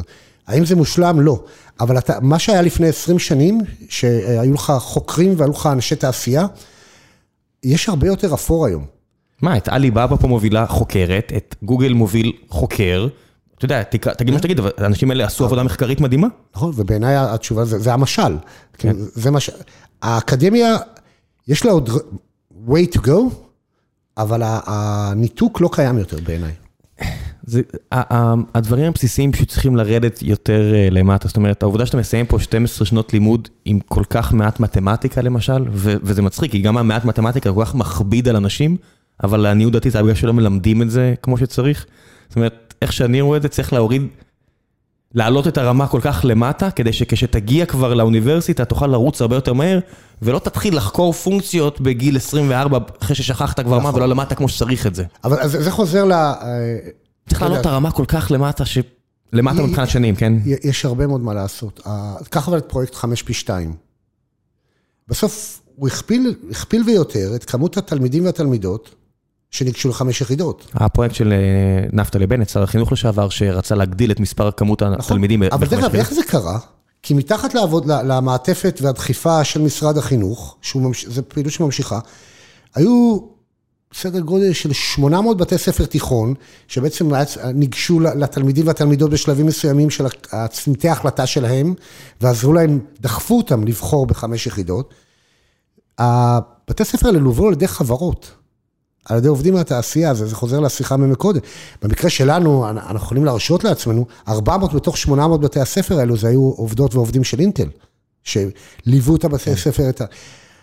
התעשייה לא מנותקת מהדברים האלה, ויש לנו, לא רק אנחנו, יש לנו חובה להשתתף בפתרון, אבל אנחנו לא יכולים, אני אחזור ללופ, לסגור את הלופ על מה ששאלת, זה לא יכול לפתור את, ה, אה, את המקומות שבהם מדינה צריכה לתת את הפתרון. לא, לא, אני לא מדבר לא פה על הפרטה. זה. אין, אין, מה גם שהכסף נמצא שם. המונופול על הכוח ועל הכסף הוא שם. זה הולך ביחד, כי מס בסופו של דבר גם משהו שאף אחד לא שואל אותך. איפה שאני חושב גם, ב- לא במונחים של אה, to boil the ocean, אני לא חושב שצריך להמציא את הגלגל, אני פשוט מסתכל על, כשאני למדתי משוואות דיפרנציאליות חלקיות, למדתי את זה מקורס בטכניון, בכלל שהייתי בב- בב- בבן גוריון, כי שמו את זה בווידאו, והיה לי נוח לצרוך ככה את הידע. שלא לדבר על היום שאתה יכול לעשות, ללמוד את כל התוכן של תואר ראשון מ-MIT ומסטנפורד, זה פשוט נמצא שם זמין. אבל אני אומר עוד יותר, היום יש הנגשה של ידע, ואני תמיד חוזר לערוץ המופלא הזה ביוטיוב של 3 Brown 1 Blue, או אותו צבע רק הפוך, אה, אותו יחס רק הפוך בצבעים. הוא יכול לקחת נושא כמו אה, הצמרות פוריה, או, או חשבון אינטגרלי, ולהסביר את זה יותר טוב מכל מורה למתמטיקה בארץ, הוא מסביר את זה ויזואלית, וזה בחינם, ואני אומר, איפשהו השינוי פרדיגמה, לא צריך להיות הפרטה של כל המערכת, ואוצ'רים, דברים גדולים כאלה, אלא פשוט להראות לילדים, היי, תקשיבו, הידע פה, ותראו, זה באמת מעניין. זה יופי, אם רק תראו את זה ויזואלית, אתם תראו שהדבר הזה הוא באמת יפה ומעניין. זה לא ידבר אל כולם, כן? זה יפה ומעניין, ואתה רואה הרבה ניצנים, אני חושב שאנחנו עוד חסרים את המכה הזאת של הסקייל. כן, אני לא יודע איך זה יגיע, כן, אני לא... כי אתה מסתכל, לדוגמה, יש יותר ויותר בתי ספר פה בישראל שעובדים בשיטה של PBL, של Project Based Learning. שמה זה אומר? בוא תיקח לך מטרה. לך יש נער בן 13 בבית, אז אתה מכיר את זה, כי הוא בדיוק בגיל ש... נכון. עכשיו, מה מנסים ללמד אותם? הנה המטרה, לשם אתם צריכים להגיע, לכו תחפשו, ההשקעה בלהשיג ידע היא בטלה בשישים, הם יודעים יותר טוב מאיתנו. איך ליישם את הידע, כן. ולמצוא את המקומות הכי טובים לקבל את הידע, הם ידעו לבד. אבל בואו ניתן להם את המבנה, איך, איך משתמשים בזה עכשיו, בדיוק למקומות של, בוא, שהם ידעו לפתור את המשוואות הללו לבד, לא רק להסתכל איך מישהו פתר אותם ביוטיוב. כן. הקפיצ, זו הקפיצה שצריך לעשות, וזה השיטות לא, בוודאי שבסוף, אה, כן, זה רק יכול לגרות סקרנות, כל הדברים האלה, כן? בסוף אתה חייב... אבל זו התשתית שאתה, עכשיו, אתה רואה יותר ויותר ניצנים כאלה, יותר ויותר בתי ספר כאלה בארץ, בוודאי גם בעולם. אני חושב שחסרה לנו היום, אתה יודע, אתה יודע מה חסרה לנו בעיניי פה בארץ? בסוף, כשאתה מדבר איתי על תחרות, אני תכף אסגור, אני אעשה את החיבור. אתה מדבר איתי על תחרות אה, מול חברות אחרות, אני חושב שהעובדה, אנחנו דואגים מאוד לעובדים והעובדות שלנו, יש לנו הרבה מאוד תנאי העסקה, כל הדברים האלה קיימים. יש לנו שאיפה למצוינות, שמי שמתחבר לרצון להיות הכי טוב במה שהוא עושה, זו תחושה מגנטית. זו דרך אגב אחת מהתשובות לאיך אנחנו נתמודד עם תחרות. המגנט, המגנטיות הזאת מנצחת הרבה מאוד כוחות אחרים, זה אין בזה רק רק צריך לחשוף את זה ליותר ויותר ילדים, זאת אומרת, זה נורא קל לי לומר כשהילד שלי גדל פה אה, בתל אביב, ואני רק חושב על ילדים אחרים שגדלים במקומות שאף אחד לא חושף אותם למוטיבציה הזו. אני לוקח את זה למקום הזה, אני אומר, קודם כל, גם גם בהיבט של איך חברה פועלת, איך אני משמר את הטאלנט הכי טוב, איך אני מושך את הטאלנט הכי כן. טוב. אז כן, בתנאי העסקה וכולי, דברים הם מאוד חשובים. זה יקרה, אין מה לעשות, כן. אבל המגנטיות הזאת להצלחה, אני רוצה להיות הכי טוב, ואני הכי טוב במה שאני עושה, זה זה הדבר הכי מדבק, עכשיו אתה חייב להוכיח את זה כמובן. כן. תראה מה קרה לנו אבל בחינוך. אני, אתה מדבר איתי, אני אני, אני אמרתי פה הרבה פעמים, אני מבחינתי לשים על הדגל do better. לגמרי. כן. תראה מה קרה בחינוך. אין לנו אפילו היום מטרה, בוא נעזוב להיות uh, the best, המדינה המובילה. do בוא better, בוא יותר טוב משנה שעברה. בוא, בוא, בוא נהיה top 15, בוא נהיה המצוינות שלנו רק להיות מקום 15 בעולם, בסדר, לא, לא top 5, אנחנו לא שם. אפילו אנחנו לא אומרים את זה. ואם יש דבר שבעיניי הוא קריטי וחייב, ישנה את הפרדיגמה, זה אמירות כאלו. אנחנו חייבים מטרה. אנחנו חייבים להחזיר את המצוינות לעולם הזה של חינוך. המדינה הזאת תמשיך לצמוח בכיוונים שלה בקצב אחר, אם לא נחזור למקום של שאיפה למצוינות. לצערי אנחנו נהיה קצת אולי הודו או רוסיה, שאומרים הודו, שתכבוש את העולם, הם לא השכילו... אתה יודע, כמות האנשים בהודו שהם אשכרה ההודים שהם מפחדים שישתלטו על העולם זה פחות מ-100 מיליון, כשזו מדינה של איזה מיליארד וחצי. אנחנו לא יכולים להיות הודו. לא יכולים להרשות לעצמנו, הפערים האלו לא ייגמרו פה טוב. כי, ה... כי החברה פה טיפה יותר אלימה וטיפה פחות קוהרנטית, זה דברים שקרו פה ביפו, נראה אותם הרבה יותר. אה, אנחנו חייבים לפתור את הבעיה הזאת, כי האי שוויון פה, אני לא מדבר פה איזה במובן קומוניסטי, אלא פשוט במובן של, זה לא ייגמר טוב. האירוע הפוליטי המתגלגל, שאנחנו נמצאים בו תקופה ארוכה, וזה לא משנה אם מסתכלים עליו מימין או משמאל, הוא אירוע מתגלגל כבר של תקופה, שפוגע בהיבטים של משילות, ואתה רואה את זה גם בהצבת יעדים. עכשיו, בלי יעדים לא נגיע לשום מקום. להציב יעדים ולמדוד אותם על בסיס קבוע, ולתקשר אותם, נכון. כן. כן, אני, אני אמרתי גם על העניינים של המשטרה, שנראה לי אולי יש המפכ"ל החדש, אם היה פה מספר גדול, dashboard, שכל אזרח בישראל יכול להיכנס לאתר אינטרנט ולראות על בסיס יומי, הנה כמות הרציחות שהיו מתחילת השנה, אני אומר לך על ה top, הכי גרוע שיש, רצח, וזה היעד שרצינו להגיע, דברים היו נפתרים. הלחץ הציבורי היה יוצר, פשוט כמו שהיה קורונה וכל בוקר כולם הסתכלו על כמות האנשים שחולים בקורונה, ואז פשוט הבעיה, דיברו עליה ואולי לא נפתר מיד, אבל תשים הכל מקדימה ומדיד, ושכולם יראו את זה באיזשהו דשבורד ענק, הנה הדשבורד על חינוך, הנה דשבורד על כמות הרכבים על הכביש בפקקים, הנה הכמות זמן, הלחץ הציבורי כשהמספרים יהיו בולטים, יהיה איזשהו בכיר שידפוק על השולחן ויגיד לאחד מתחתיו, ויגיד לו, תגיד, למה זה ככה? והוא ידפוק למטה עד שמישהו שקצת מנומנם, ינערו אותו ויגידו, אתה יודע, כי ככה זה. כי אם המספרים לא, אם זה פעם ברבעון או פעם בשנה, אתה יכול להרשות לעצמך להיות מנומנם הרבה מאוד זמן. אבל אם זה כל יום, כל אחד יכול להסתכל על המספרים האלה באיזושהי צורה, רק להנגיש את המידע הזה, איזה מהפכה אתה, אתה יכול לעשות פה? אני, אני מצטער שאני אה, מעלה טיפה את, את הגיקיות שלי, אבל תחשוב, כל מה שאמרת, אני רגע חוזר לתחילת השיחה בינינו. זה רמ, המידע שלכם. רמת השקיפות, לא, לא כן. שלנו רק, אבל כן. רמת השקיפות הזאת, בלי הטרנספורמציה, בלי היכולת לעשות כל דבר, לייצג אותו בדיג'יטל טווין שלו, לא קיימת. בוודאי שלא, אני עושה גם הנחה שזה אפשרי, כן? זה, וכל מה שדיברנו עכשיו אפשרי, ואתה יודע, לפעמים זה הדבקות של דברים. אני יודע שזה אפשרי, אני אומר, אני אומר לך שזה אפשרי, כן. אבל, אתה יודע, אני אפילו מסתכל על משבר הקורונה, ואני אומר את זה בהכי הרבה צניעות, כי בטח בסקטורים שלנו אנחנו הכי פחות נפגענו וכולי, אבל בוא נחשוב, מה זה היה אומר מבחינת אנושות לעבור את המשבר של הקורונה רק לפני עשר שנים, מבחינה טכנולוגית? אנשים היו משתגעים בלי ה entertainment בבית. לא היה entertainment, לא היה לימודים. כן, גם ככה לימודים היו בקאנט, אבל לפחות היה משהו. היה משהו, והיו בתי ספר שעשו את זה כן. טוב יותר, טוב פחות. אה, היכולת לפצח את המודל ה-RNA אה, של הקורונה תוך שבועות ספורים, לפני עשור זה היה לוקח... שנים. שנים. היום הרי המידול רצף עולה אלף דולר, לעומת מיליוני דולרים לפני עשר שנים. זה רק בגלל הטכנולוגיה, זאת אומרת, אתה יודע, אם כבר היינו צריכים לבחור את המועד שבו אין מה לעשות, חייבים לקבל איזושהי מגפה, עדיף היום מלפני רק עשור. זאת אומרת, הדברים האלה לוקחים אותנו לכל כך הרבה מקומות. אני כן. באמת, אתה יודע, אני מקווה שזה לא, אה, אה, זה לא רק הנאיביות שבי, אבל כולנו כאן צריכים להיות טיפה נאיביים בכל מה שאנחנו עושים. הטכנולוגיה לוקחת אותנו למקומות מדהימים. עכשיו, ברור שיש לה גם צדדים שצריך, אתה יודע, הם צדדים אפלים. לכן יש כל עולם ה cyber security שפורח. בסדר, גם מכונת הדפוס הביאו למלחמות באירופה. מצטער לומר את זה, הפרוטסטנטים שנולדו מיד, מלחמות נוראיות, בסדר. נכון. אבל אף אחד לא יטען שהטוב שנוצר ממכונות הדפוס לא הרבה יותר גדול מהרע. לא, תיקח את זה לשימוש הראשון בברזל, יכלו לחתוך בשר, ואחר כך יכלו לעשות עם זה גם דברים רעים אחד לשני. ברור כן. שכל דבר צריך להיות מאוזן. כן. הטכנולוגיה מדהירה אותנו. בכוונה הלכתי למדיה, כי זה מה שנמצא כרגע. בכותרות, אבל... טוב, בוא נעשה קצת שאלות מן הקהל. יאללה. אמ, ולפני שנגיע לשלב השאלות מהקהל, אני רק רוצה להזכיר לכם שוב שנותני החסות שלנו לפרק הזה זו חברת סולמייט. חברת סולמייט מייצרת אוכל מעולה לחיות בבית, אם זה כלבים, חתולים. האוכל הוא בדרגת האיכות הגבוהה ביותר ועומד בתקן האירופאי שמחמיר יותר מהאמריקאי. והאוכל לכלבים של סולמייט, שהכלבים שלי נהנים ממנו מזה חודשים ארוכים, אולי אפילו כבר שנה, מגיע... אה, בזכות האהבה לחיות של כל החבר'ה שעובדים שם, וזה לא איזושהי סיסמה. ביקרתי אותם במשרדים שלהם, כולם שם עם הכלבים במשרדים, וגיל, שייסד את החברה הזאת ביחד עם אנה, עוד שירת איתי לפני 20 שנה בעוקץ, והוא הגיע עם המון המון אהבה לכלבים מהיחידה, והמשיך איתה גם לחיים האזרחיים, ורואים את זה במשרדים שלהם, וזה, נוח, וזה מורגש.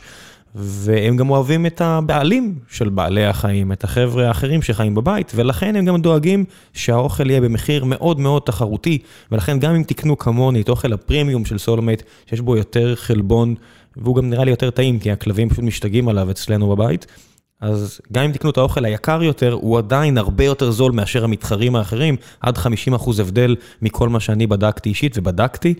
אז סולמייט, מאוד מומלץ לכם, אה, תכנסו, תקנו, אם תשתמשו בקוד הקופון RG5, אחד מכם בתום ה-90 ימים הראשונים לקמפיין הזה, שזה אמורים להסתיים לפי דעתי עוד 4-5 שבועות, אז אחד מכם אה, יוגרל ונשלח צוות ניקיון שינקה ספה אחת בבית שלכם, כי כלבים וחתולים גם מלכלכים את כל הסיפור הזה, את הבית.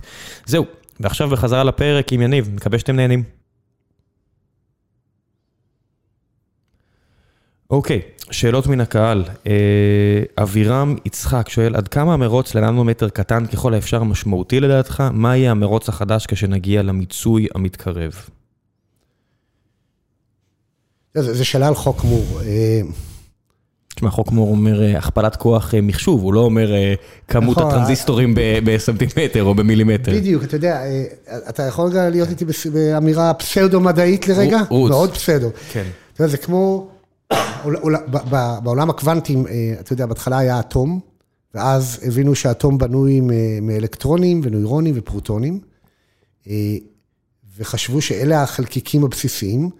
כן, איחדת את כל השלושה, אבל גם הניורונים עשו מהפכה די גדולה בזה שגילו אותם. נכון, ואז הבינו שהאלקטרונים הם באמת היסוד בסיס, אבל...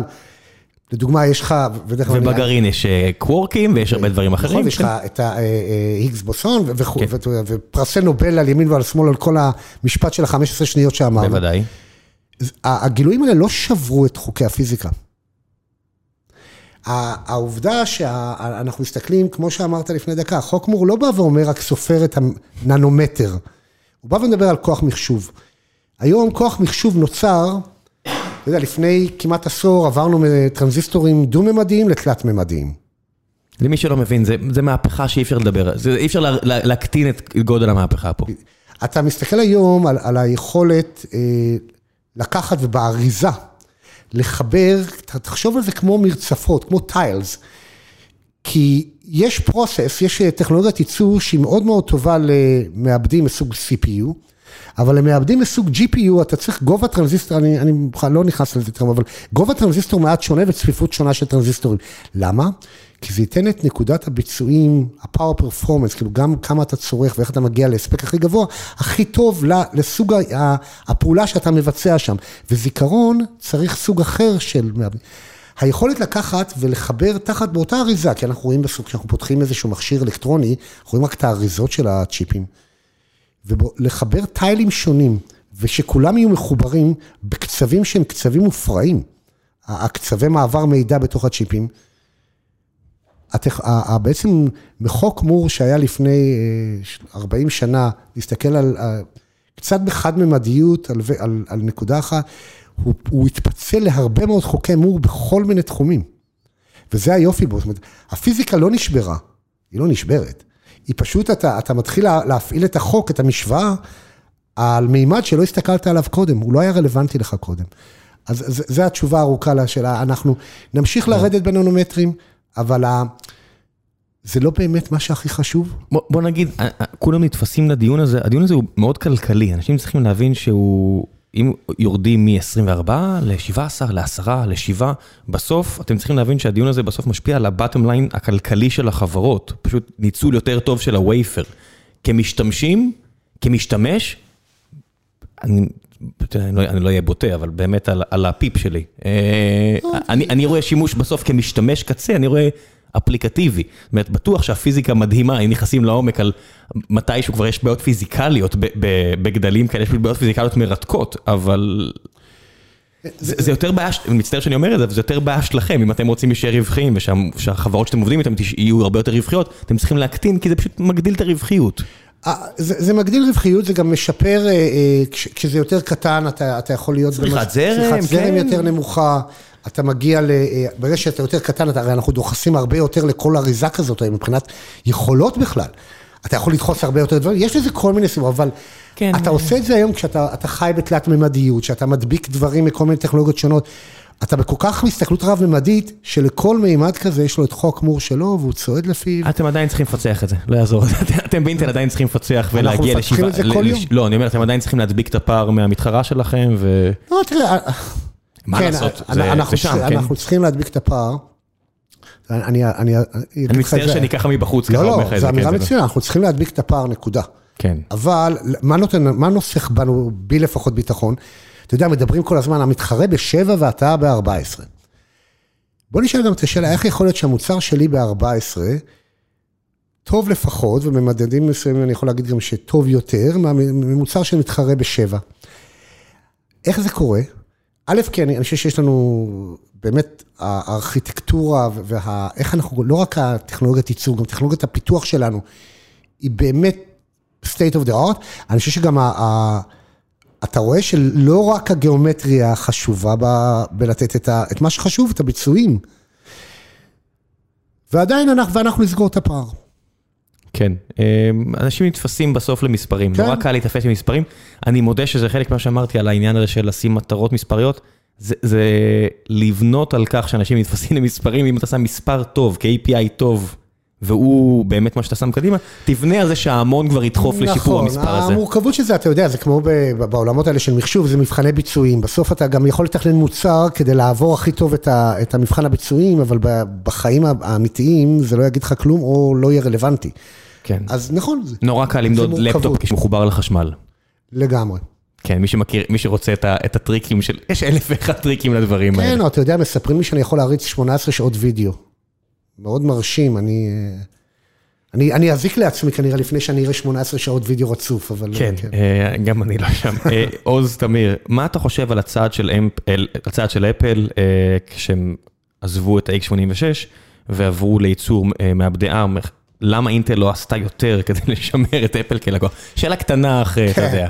תראה, זה צעד, עצום מהצד שלהם. צעד עצום, אה, אני חושב שיש פה כמה דברים כמסתכל מבחוץ על אפל. אנחנו רואים שאפל, אה, יש להם יותר ויותר מהלכים של מה שנקרא אינטגרציה ורטיקלית. הם מעוניינים לשלוט הכל בבית. בכל הדברים בבית. אה, זה הגיע עד כדי המודמים בטלפונים, שמי שמכיר את העולם הזה זה ה-Holy Grail של, ה, של הטלפונים. גם את זה, ל-5G, לדור החמישי, הם לקחו הביתה, בעסקה איתנו, עם אינטל. אה, אז קודם כל זה, זה משהו, זה מסוג, זה הטבע שלהם. אה, זה כמעט השאלה, למה, כשהם בוחרים לא, לא לעשות את זה בבית, זה שצריך לשאול למה. בסוף, אה, אנחנו כחברה, המטרה שלנו, אה, וזה נשמע מאוד פרוזאי, אבל זה מאוד אמיתי, זה כמעט, תסתכלו על זה כמחשוב להמונים. אנחנו, אנחנו מייצרים מוצרים עם טווח, מה שנקרא טווח דינמי מאוד מאוד מאוד רחב. ה-X86 יכול לעשות פעולות של מחשב אישי, יכול לעשות פעולות של ה-Internet of Things, יכול לעשות פעולות כארכיטקטורה בענן, זאת אומרת, בטווח מאוד מאוד רחב. כן, זה מה שאינטל עשתה לעולם. בסוף, המתחרים שלכם אומרים בוא נעשה חומרה שהיא יהודית יותר. ואפל, בסוף יש להם סט של דרישות שהן מאוד מאוד ספציפיות לאפל, וזה בכלל לא בשיחה של טוב או רע, אין פה נכון לא נכון, זה מה שהם צריכים, וכשזה מתנגש ביכולת שלנו לתת דליברי לכל השחקנים האחרים בעולם, זה בסוף החלטות עסקיות. וזו שאלה האם נכון עכשיו לקחת כיוון מסוים כדי לשרת את ה-4-5 אחוז נתח שוק שיש לאפל במק, או ללכת ולהמשיך לוודא שה-95 אחוז האחרים מקבלים את הפתרונות בכל הטווח הדינמי שצריכים. אני חושב, שהמק. אני חושב שהמקבוק פרוים הם הרבה פחות אה, מייצגים נאמנה את העניין האמיתי פה, וזה יותר הדאטה סנטרים. זאת אומרת, אם הארכיטקטורה הזו של ARM, אם נראה אותה כבר בסרברים, ומה שאני חשבתי, בסוף אם אני פה יושב וכותב קוד על המחשב הזה, והוא עם A1, או לא יודע איזה מספר יהיה שם, ואני רוצה שהוא יתקמפל על A1 גם בצד השני, למרות שדוקר כבר די מוריד את זה, אבל נניח ולא, בסוף זה עדיין יש חומרה שצריכה להריץ, האם אני אחפש שגם ב... למעלה, גם בענן, יהיה גם A1, כי אני ארצה, כמו שאני רוצה פה, שיהיה למעלה אינטל. אם אני למטה, אז אני רוצה שגם למעלה אינטל. זה האיום האמיתי, לעניות דעתי. נכון, אבל אתה, אתה לא, אני חושב שאחד הדברים שאנחנו, יש, אני מאמינים שיש לנו כמה יתרונות. אחד מהם זה העובדה שאנחנו באמת רצים, דיברנו על הממדים האלה, על צפון, דרום, מזרח, מערב, אנחנו, אנחנו רצים מה, מנקודת הקצה עד לענן, ומשמרים איזה רצף ארכיטקטוני. נקודת הקצה זה לא רק אנחנו כבני אדם והמחשבים שלנו, זה גם מכונות, ה-things. אה, וה, והעובדה שאתה אתה יכול להריץ את, את רמות החישוביות האלה בכל מיני היבטי חישוביות, בכל מיני מקומות שונים. אין, בכל השחקנים שהזכרנו, אין שחקנים שיש להם את הרצף הזה. זה חלק מהכוח שלנו, אני יכול לשאול אותך על ה-TikTok Development Cycle? בטח. אה, אתה רוצה בכמה מילים להגיד, או שאני אנסה להסביר? אה, בוא אתה, אני בטוח שאתה יותר טוב, עבודה יותר טובה. מה השאלה רק, ואז אני... עד כמה זה רלוונטי בתקופה שכבר אין לכם את ה-Second Engineering Team בהילסבורו? זו שאלה מאוד אה, ספציפית, כן, אבל אני, אני אענה על חלק ממנה. קודם כל, הטיקטוק זה מודל שאמר בזמנו, אה, שכל שנתיים... זה לא מתקדם- טיקטוק אה, ביידן, זה טיקטוק, אה, אה, תהליך שהוא טיק וטוק. אם טיק תראו- בוויקיפדיה, אתם תראו בדיוק את הסדר הכרונולוגי של הטיק והטוק ואתם תבינו יותר, אבל זה, זה פחות הרעיון שאמר... מונח אינטל של אינטל. כן, כן, אסטרט... זו אסטרטגיה. כן. אסטרטגיה של ייצור ופיתוח שמשולבת, זה לא רק ייצור ולא רק פיתוח, שבא ואומר, אני בצעד, בצעד, כשאני עושה צעד מסוים, אני אעשה פעם אחת צעד שבו אני אקח טכנולוגיית ייצור מבוססת וישנה את הארכיטקטורה של קטין או המוצר, משנה, כן. או יוסיף לה יכולות ויפתח דורות, דור חדש של, של מעבדים, ואז בצעד הבא, אני אשאיר פחות או יותר ארכיטקטורה פחות או יותר אותו, אותו דבר, ויעשה שינוי בתהליך הייצור. יעשה בו את הצעד. והטיק טוק זה כל פעם מתקדם בעצם ברגל אחרת. אתה גם נותן, ואז אתה גם נותן זמן לתעשייה להבין יותר טוב איך להשתמש וכו' וכו'. אני, כאילו ממה שקראתי על הדבר הזה לאורך השנים, יש הרבה מחשבה מאחורי הדבר הזה, למה לא לקפוץ כל הזמן בבת אחת? נכון. כי אתה, אתה מנסה לייצב כל פעם, להיות בעצם איזה הפרדת משתנים. כן. בשפה הכי בסיסית. כי גם ככה הכל קשה. נכון. כן. אז אני חושב שבאמת ה... הגענו ל... המודל הזה של טיקטוק קיים היום חלקית בלבד. זה לא נובע מקבוצה בהילסבורו או לא בהילסבורו, יש לנו קבוצות לפיתוח של עולם ה client. בישראל יש פה מסה קריטית, אבל יש, ב... יש בהילסבורו ויש בהודו ויש בהרבה מקומות. לא לדאוג, המקומות האלה לא מקופחים. אבל ה... היום המעברים האלה, בטח בצד של הייצור, אתה מקבל, אנחנו קוראים לזה הרבה פעמים, אה, אה, אתה יודע, דור 10 פלוס, פלוס פלוס, יש לך כל מיני, המהלכים כבר אינקרמנטליים, שבטכנולוגיות האלה, למרות שהם אינקרמנטליים, אתה יודע לשאוב ממש קפיצות מדרגה, אתה יודע, בין דור לדור, אתה מסתכל היום על, ה, על הדור החדש של המעבדים ל data center, שהוצאנו לפני עשרה ימים. הוא, הוא דור שמוסיף 46 אחוז ביצועים על הדור הקודם. הוא עבר, הוא עבר process. כן. אתה מסתכל בתור process, וניקח מהבדרגה של PC שיצא, הוא עלה ב-20 ומשהו אחוזים, רוקט לייק שיצא לפני כמה שבועות. אתה יודע, אתה יודע לשחק בדברים האלה, אתה לא צריך כבר את המבנה המאוד מאוד rigid הזה של הטיק טוק, הוא גם לא מתאפשר באמת כבר. יש, יש איזושהי הרגשה שיש שוב האצה מאוד גדולה, כי אני כצרכן של הדברים, כצרכן, אתה יודע, אנחנו עושים procurement של שלוש שנים עכשיו באמזון, לחומרה, כדי לחסוך ב... או ב-GCP ליתר דיוק, כדי לחסוך במחיר. ופתאום אחרי שנה, יש איזו הכרזה כזו של אינטל או של NVIDIA עולה, ואתה אומר, וואו, וואו, התחייבתי למשהו נורא נורא איטי ויקר. אה, לגמרי. אתה יודע, אני מצטער שאני משתף אותך בבעיות שלי, אבל אה, לא, פתאום אני מבין שאם אני סוגר לשלוש שנים ונהנה מ-70% הפחתה במחיר, בפועל אני הולך להשתמש בזה רק שנה וחצי, שנתיים. נכון, ולכן אתה יודע, אה, אין, בסוף בשום מקום אין עסקאות שהן יותר מדי טובות. אין ארוחה חינם, כן. כן.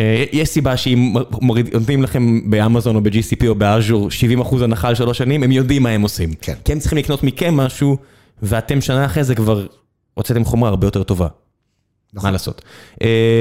אפרים שואל, אפרים קורר שואל, למה בעצם קניתם את מוביט? אה, אני מניח, הוא לא מאזין לזה לייב מן הסתם, אבל אתה רק לפני כשעה אמרת שאתם לא מתעסקים באפליקציות ואתם מאוד contained ב-lower level, והנה פה קניתם פה חברה נחמדה מנס ציונה, אה, חבריי, כמה מחבריי, אתה יודע. חברה מעולה דרך אגב, לא חברה מעולה, וזה חבר'ה שאני מעריך מאוד ואני מכיר חלק מהם טוב יותר, חלק טוב פחות, אבל זה הכי אפליקציה שיש.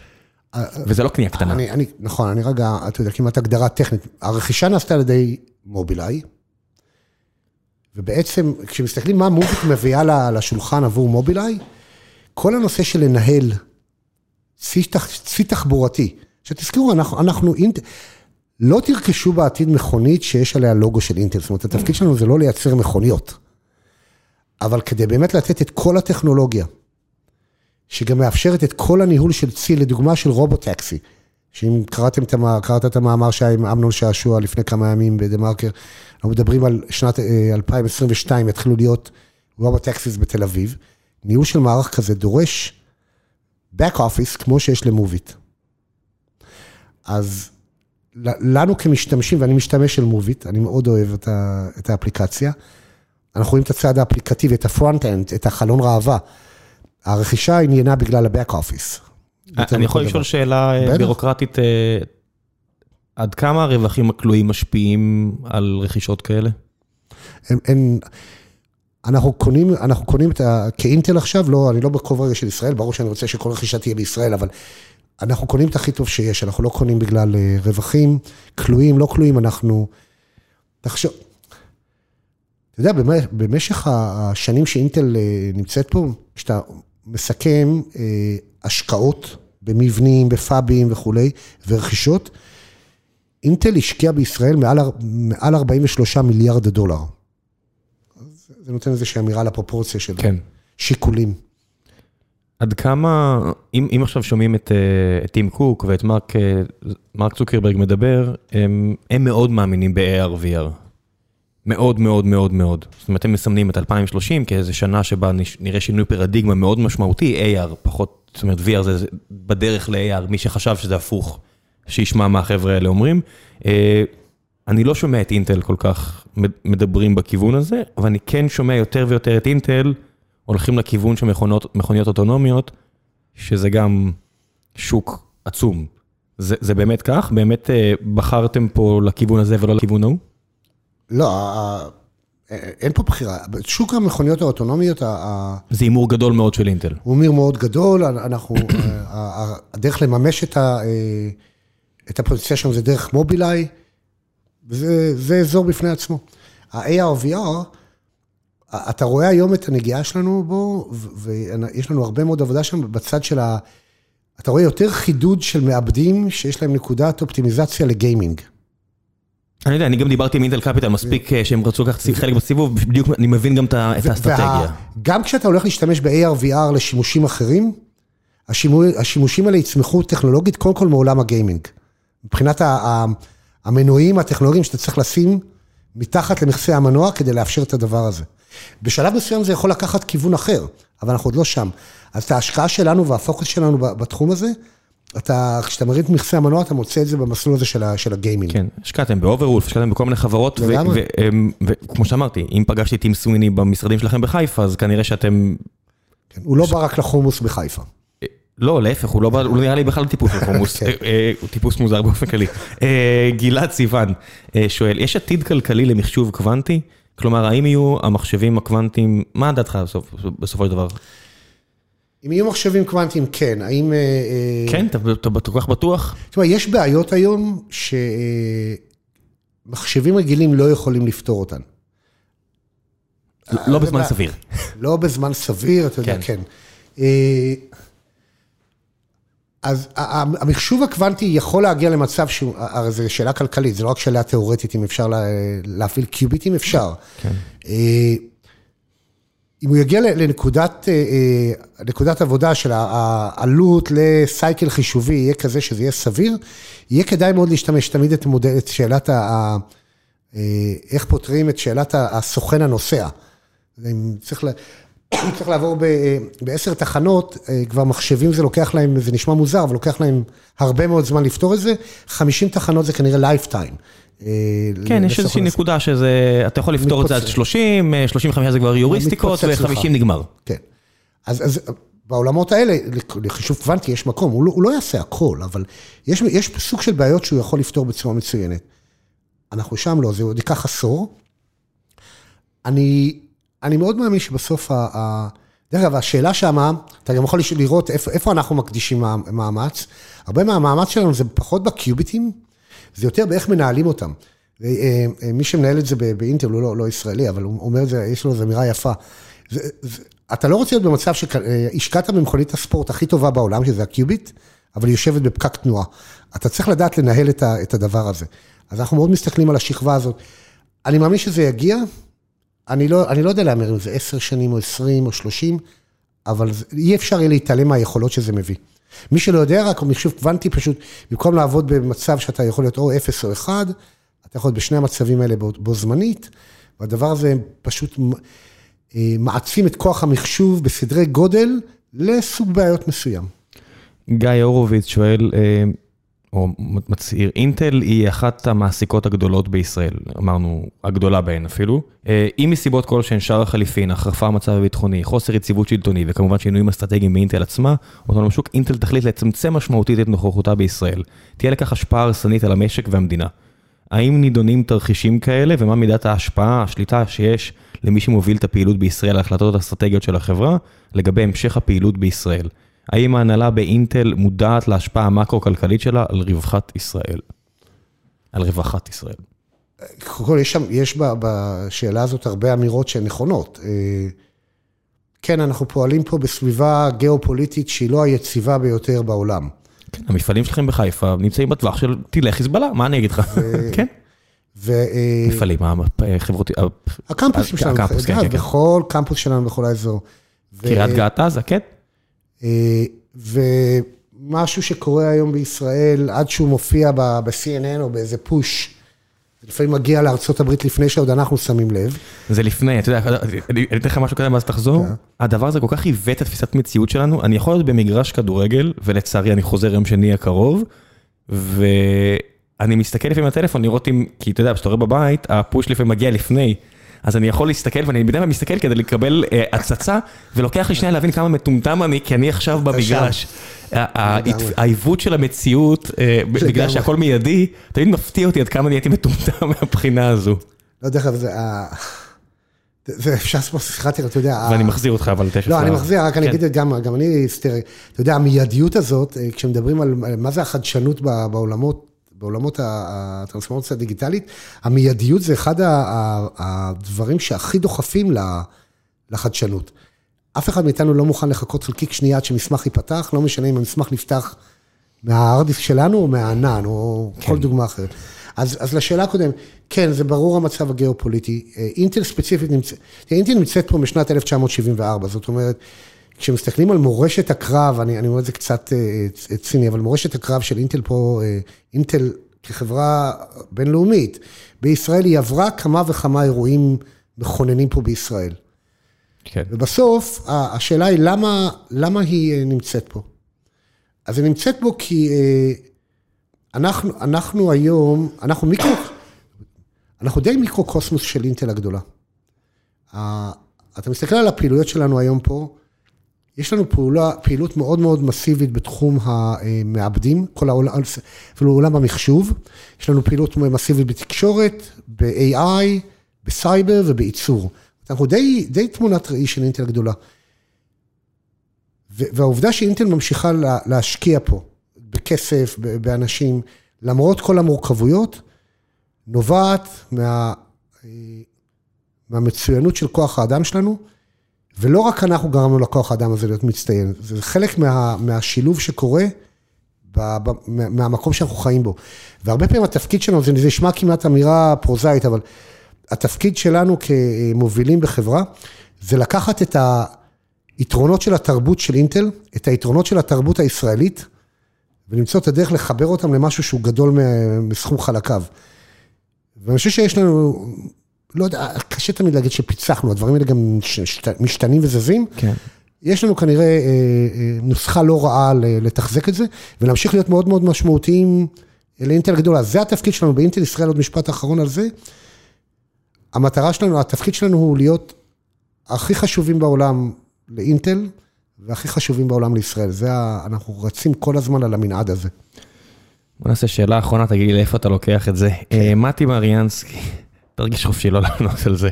אה, אם היית פורש מהעבודה וכותב ספר של היסטוריה ספקולטיבית, ובו סין כובשת את טיוואן עכשיו, וליתר ביטחון גם את סינגפור, יפן וקוריאה. אה, מלאימה את מפעלי הצ'יפים ומטילה אמברגו על ייצוא של סיליקון. מה קורה בסיפור לאחר מכן? וואו, זה... אה, אתה יודע, אם, אם, הייתי, אם הייתי טוב בכתיבת תסריטים, יכול להיות שהייתי הולך לתפקידים אחרים, אבל... כן. אני, אני אקח את זה למקום אחר. אני חושב שהסיטואציה שה, הגיאופוליטית בעולם משתנה, אני לא אומר שום דבר חדש, אנחנו כבר לא ב, בעולם השטוח ללא מגבלות של פעם. אני חושב שאנחנו נמשיך להיות במקום של מתיחות בין העולמות האלו.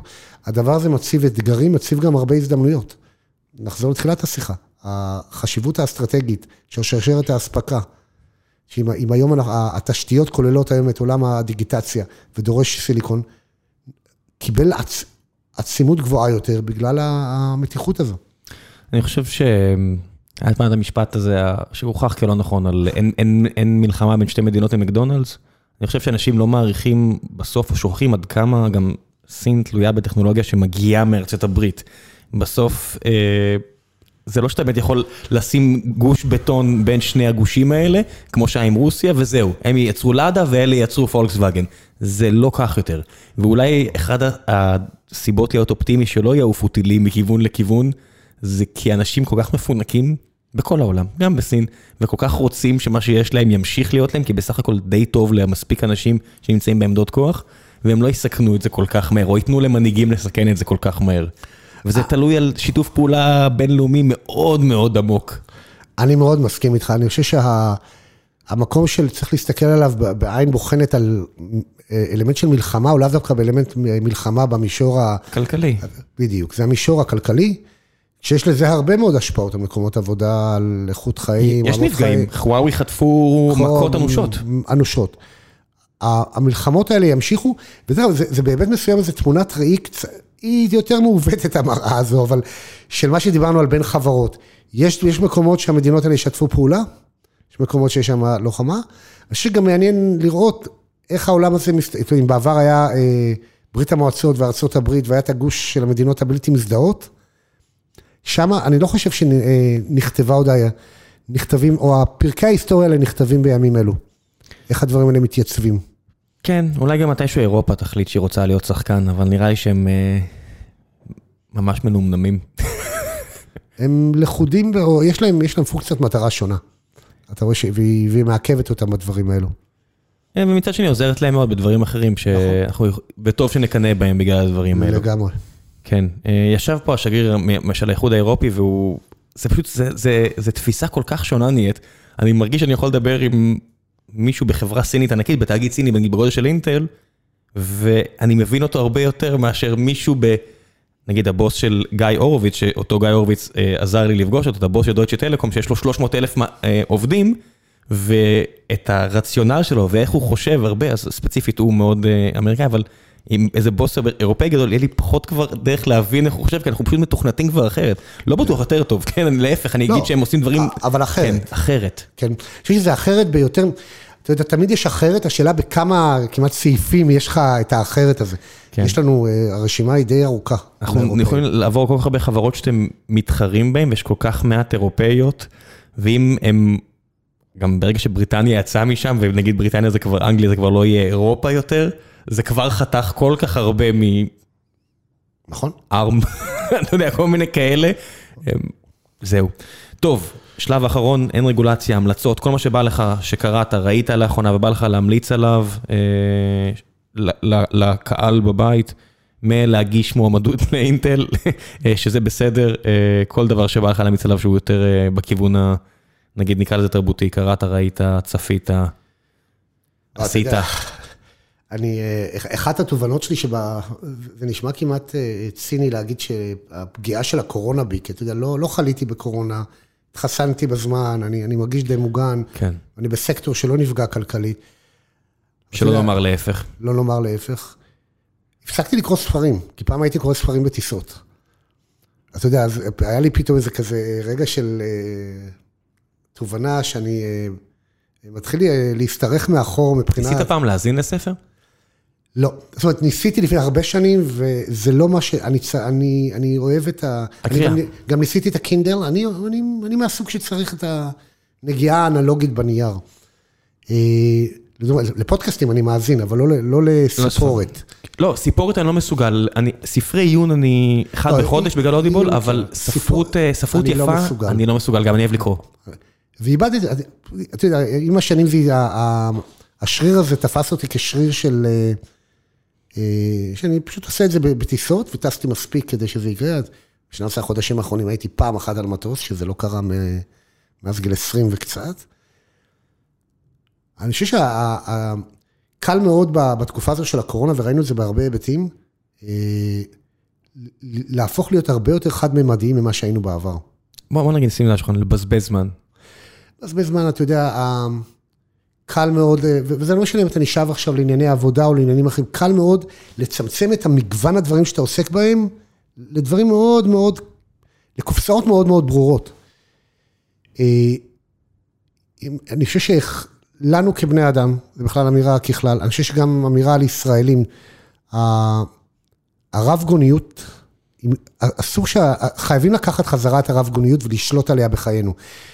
אז אם זה ללכת, לחזור ללכת למשחקי ספורט, לקרוא ספרים, ללכת... אה, אני לא רציתי, אה, הם הכריחו אותי, הם קנו לי כרטיס. החבר'ה שאני בדרך כלל נוסע איתם, שאמרתי, זהו, די, הקבוצה לא טובה גם, אז אני אחזור שנה הבאה, הם קנו לי כרטיס, הם הכריחו אותי. זה קריטי, אנחנו איבדנו אה, יכולת להשתמש בשריר. עכשיו, דרך אגב, מה שקרה מזה, וזה אמירה עכשיו קצת תרבותית על ישראל, אני חושב שאחד היתרונות, אחד מהיתרונות שלנו כתרבות, זה התקשורת האפורמלית. אנחנו אלופי העולם בלהשתמש בתקשורת הפורמלית, לפעמים לקיצוניות. כן. אבל צריך מבחינה עסקית. השריר הזה התנוון לנו קצת, הוא לא יכולנו להשתמש בו כמו שצריך בתקופת הקורונה. אנחנו חייבים לחזור, חייבים לחזור למנגנון הזה, כולל הרב גוניות. אם אנחנו אנשים שנגמור את עצמנו קצת עובדים, קצת אה, אה, עושים לחם, איך זה, לחם מחמצת בבית, כן. ורואים איזה נטפליקס. החד גוניות הזאת, או המגבלה של הגוונים, תהיה בעוכרינו. חייב, אני חושב שזו אחת הרעות החולות של השנה האחרונה, וחייבים לחזור לזה. תכריחו את עצמכם לעשות דברים חדשים. כולל ללכת, כן, כולל לחזור לדברים גם ישנים. לך למשחקי ספורט, אני אחזור לקרוא. אני, אני מודה שבגלל שאני כל כך אוהב לקרוא, אני מכריח את עצמי. זאת אומרת, בגלל שזה נהיה לי קשה. אז אני מכריח את עצמי לשבת 20 דקות, מרחיק את הטלפון, כמו, נרקומן, כן? כן. שם את הטלפון במקום אחר כדי שלא יהיה לי לשלוח את היד, וגם אם יש צפצוף מהסלק, שזה הדבר היחידי שמגיע נוטיפיקציות, אני מכריח את עצמי חצי שעה כל יום לקרוא ספר. ולא, ולא בגלל שאני חושב שיש איזה ערך, כי אני נהנה מזה, ואני צריך להכריח את עצמי ליהנות, זה נהיה... אתה, אתה צריך לשבור איזשהו מחסום כדי להגיע לנקודה שאתה יכול. כן. כן. וחייבים להשקיע זה, זה לא קורה מעצמו, חייבים להשקיע את זה חזרה. יפה מאוד. יניב, תודה רבה רבה על הזמן שהקדשת לי. ממש לא טריוויאלי בעיניי, תודה רבה. תודה. ביי ביי.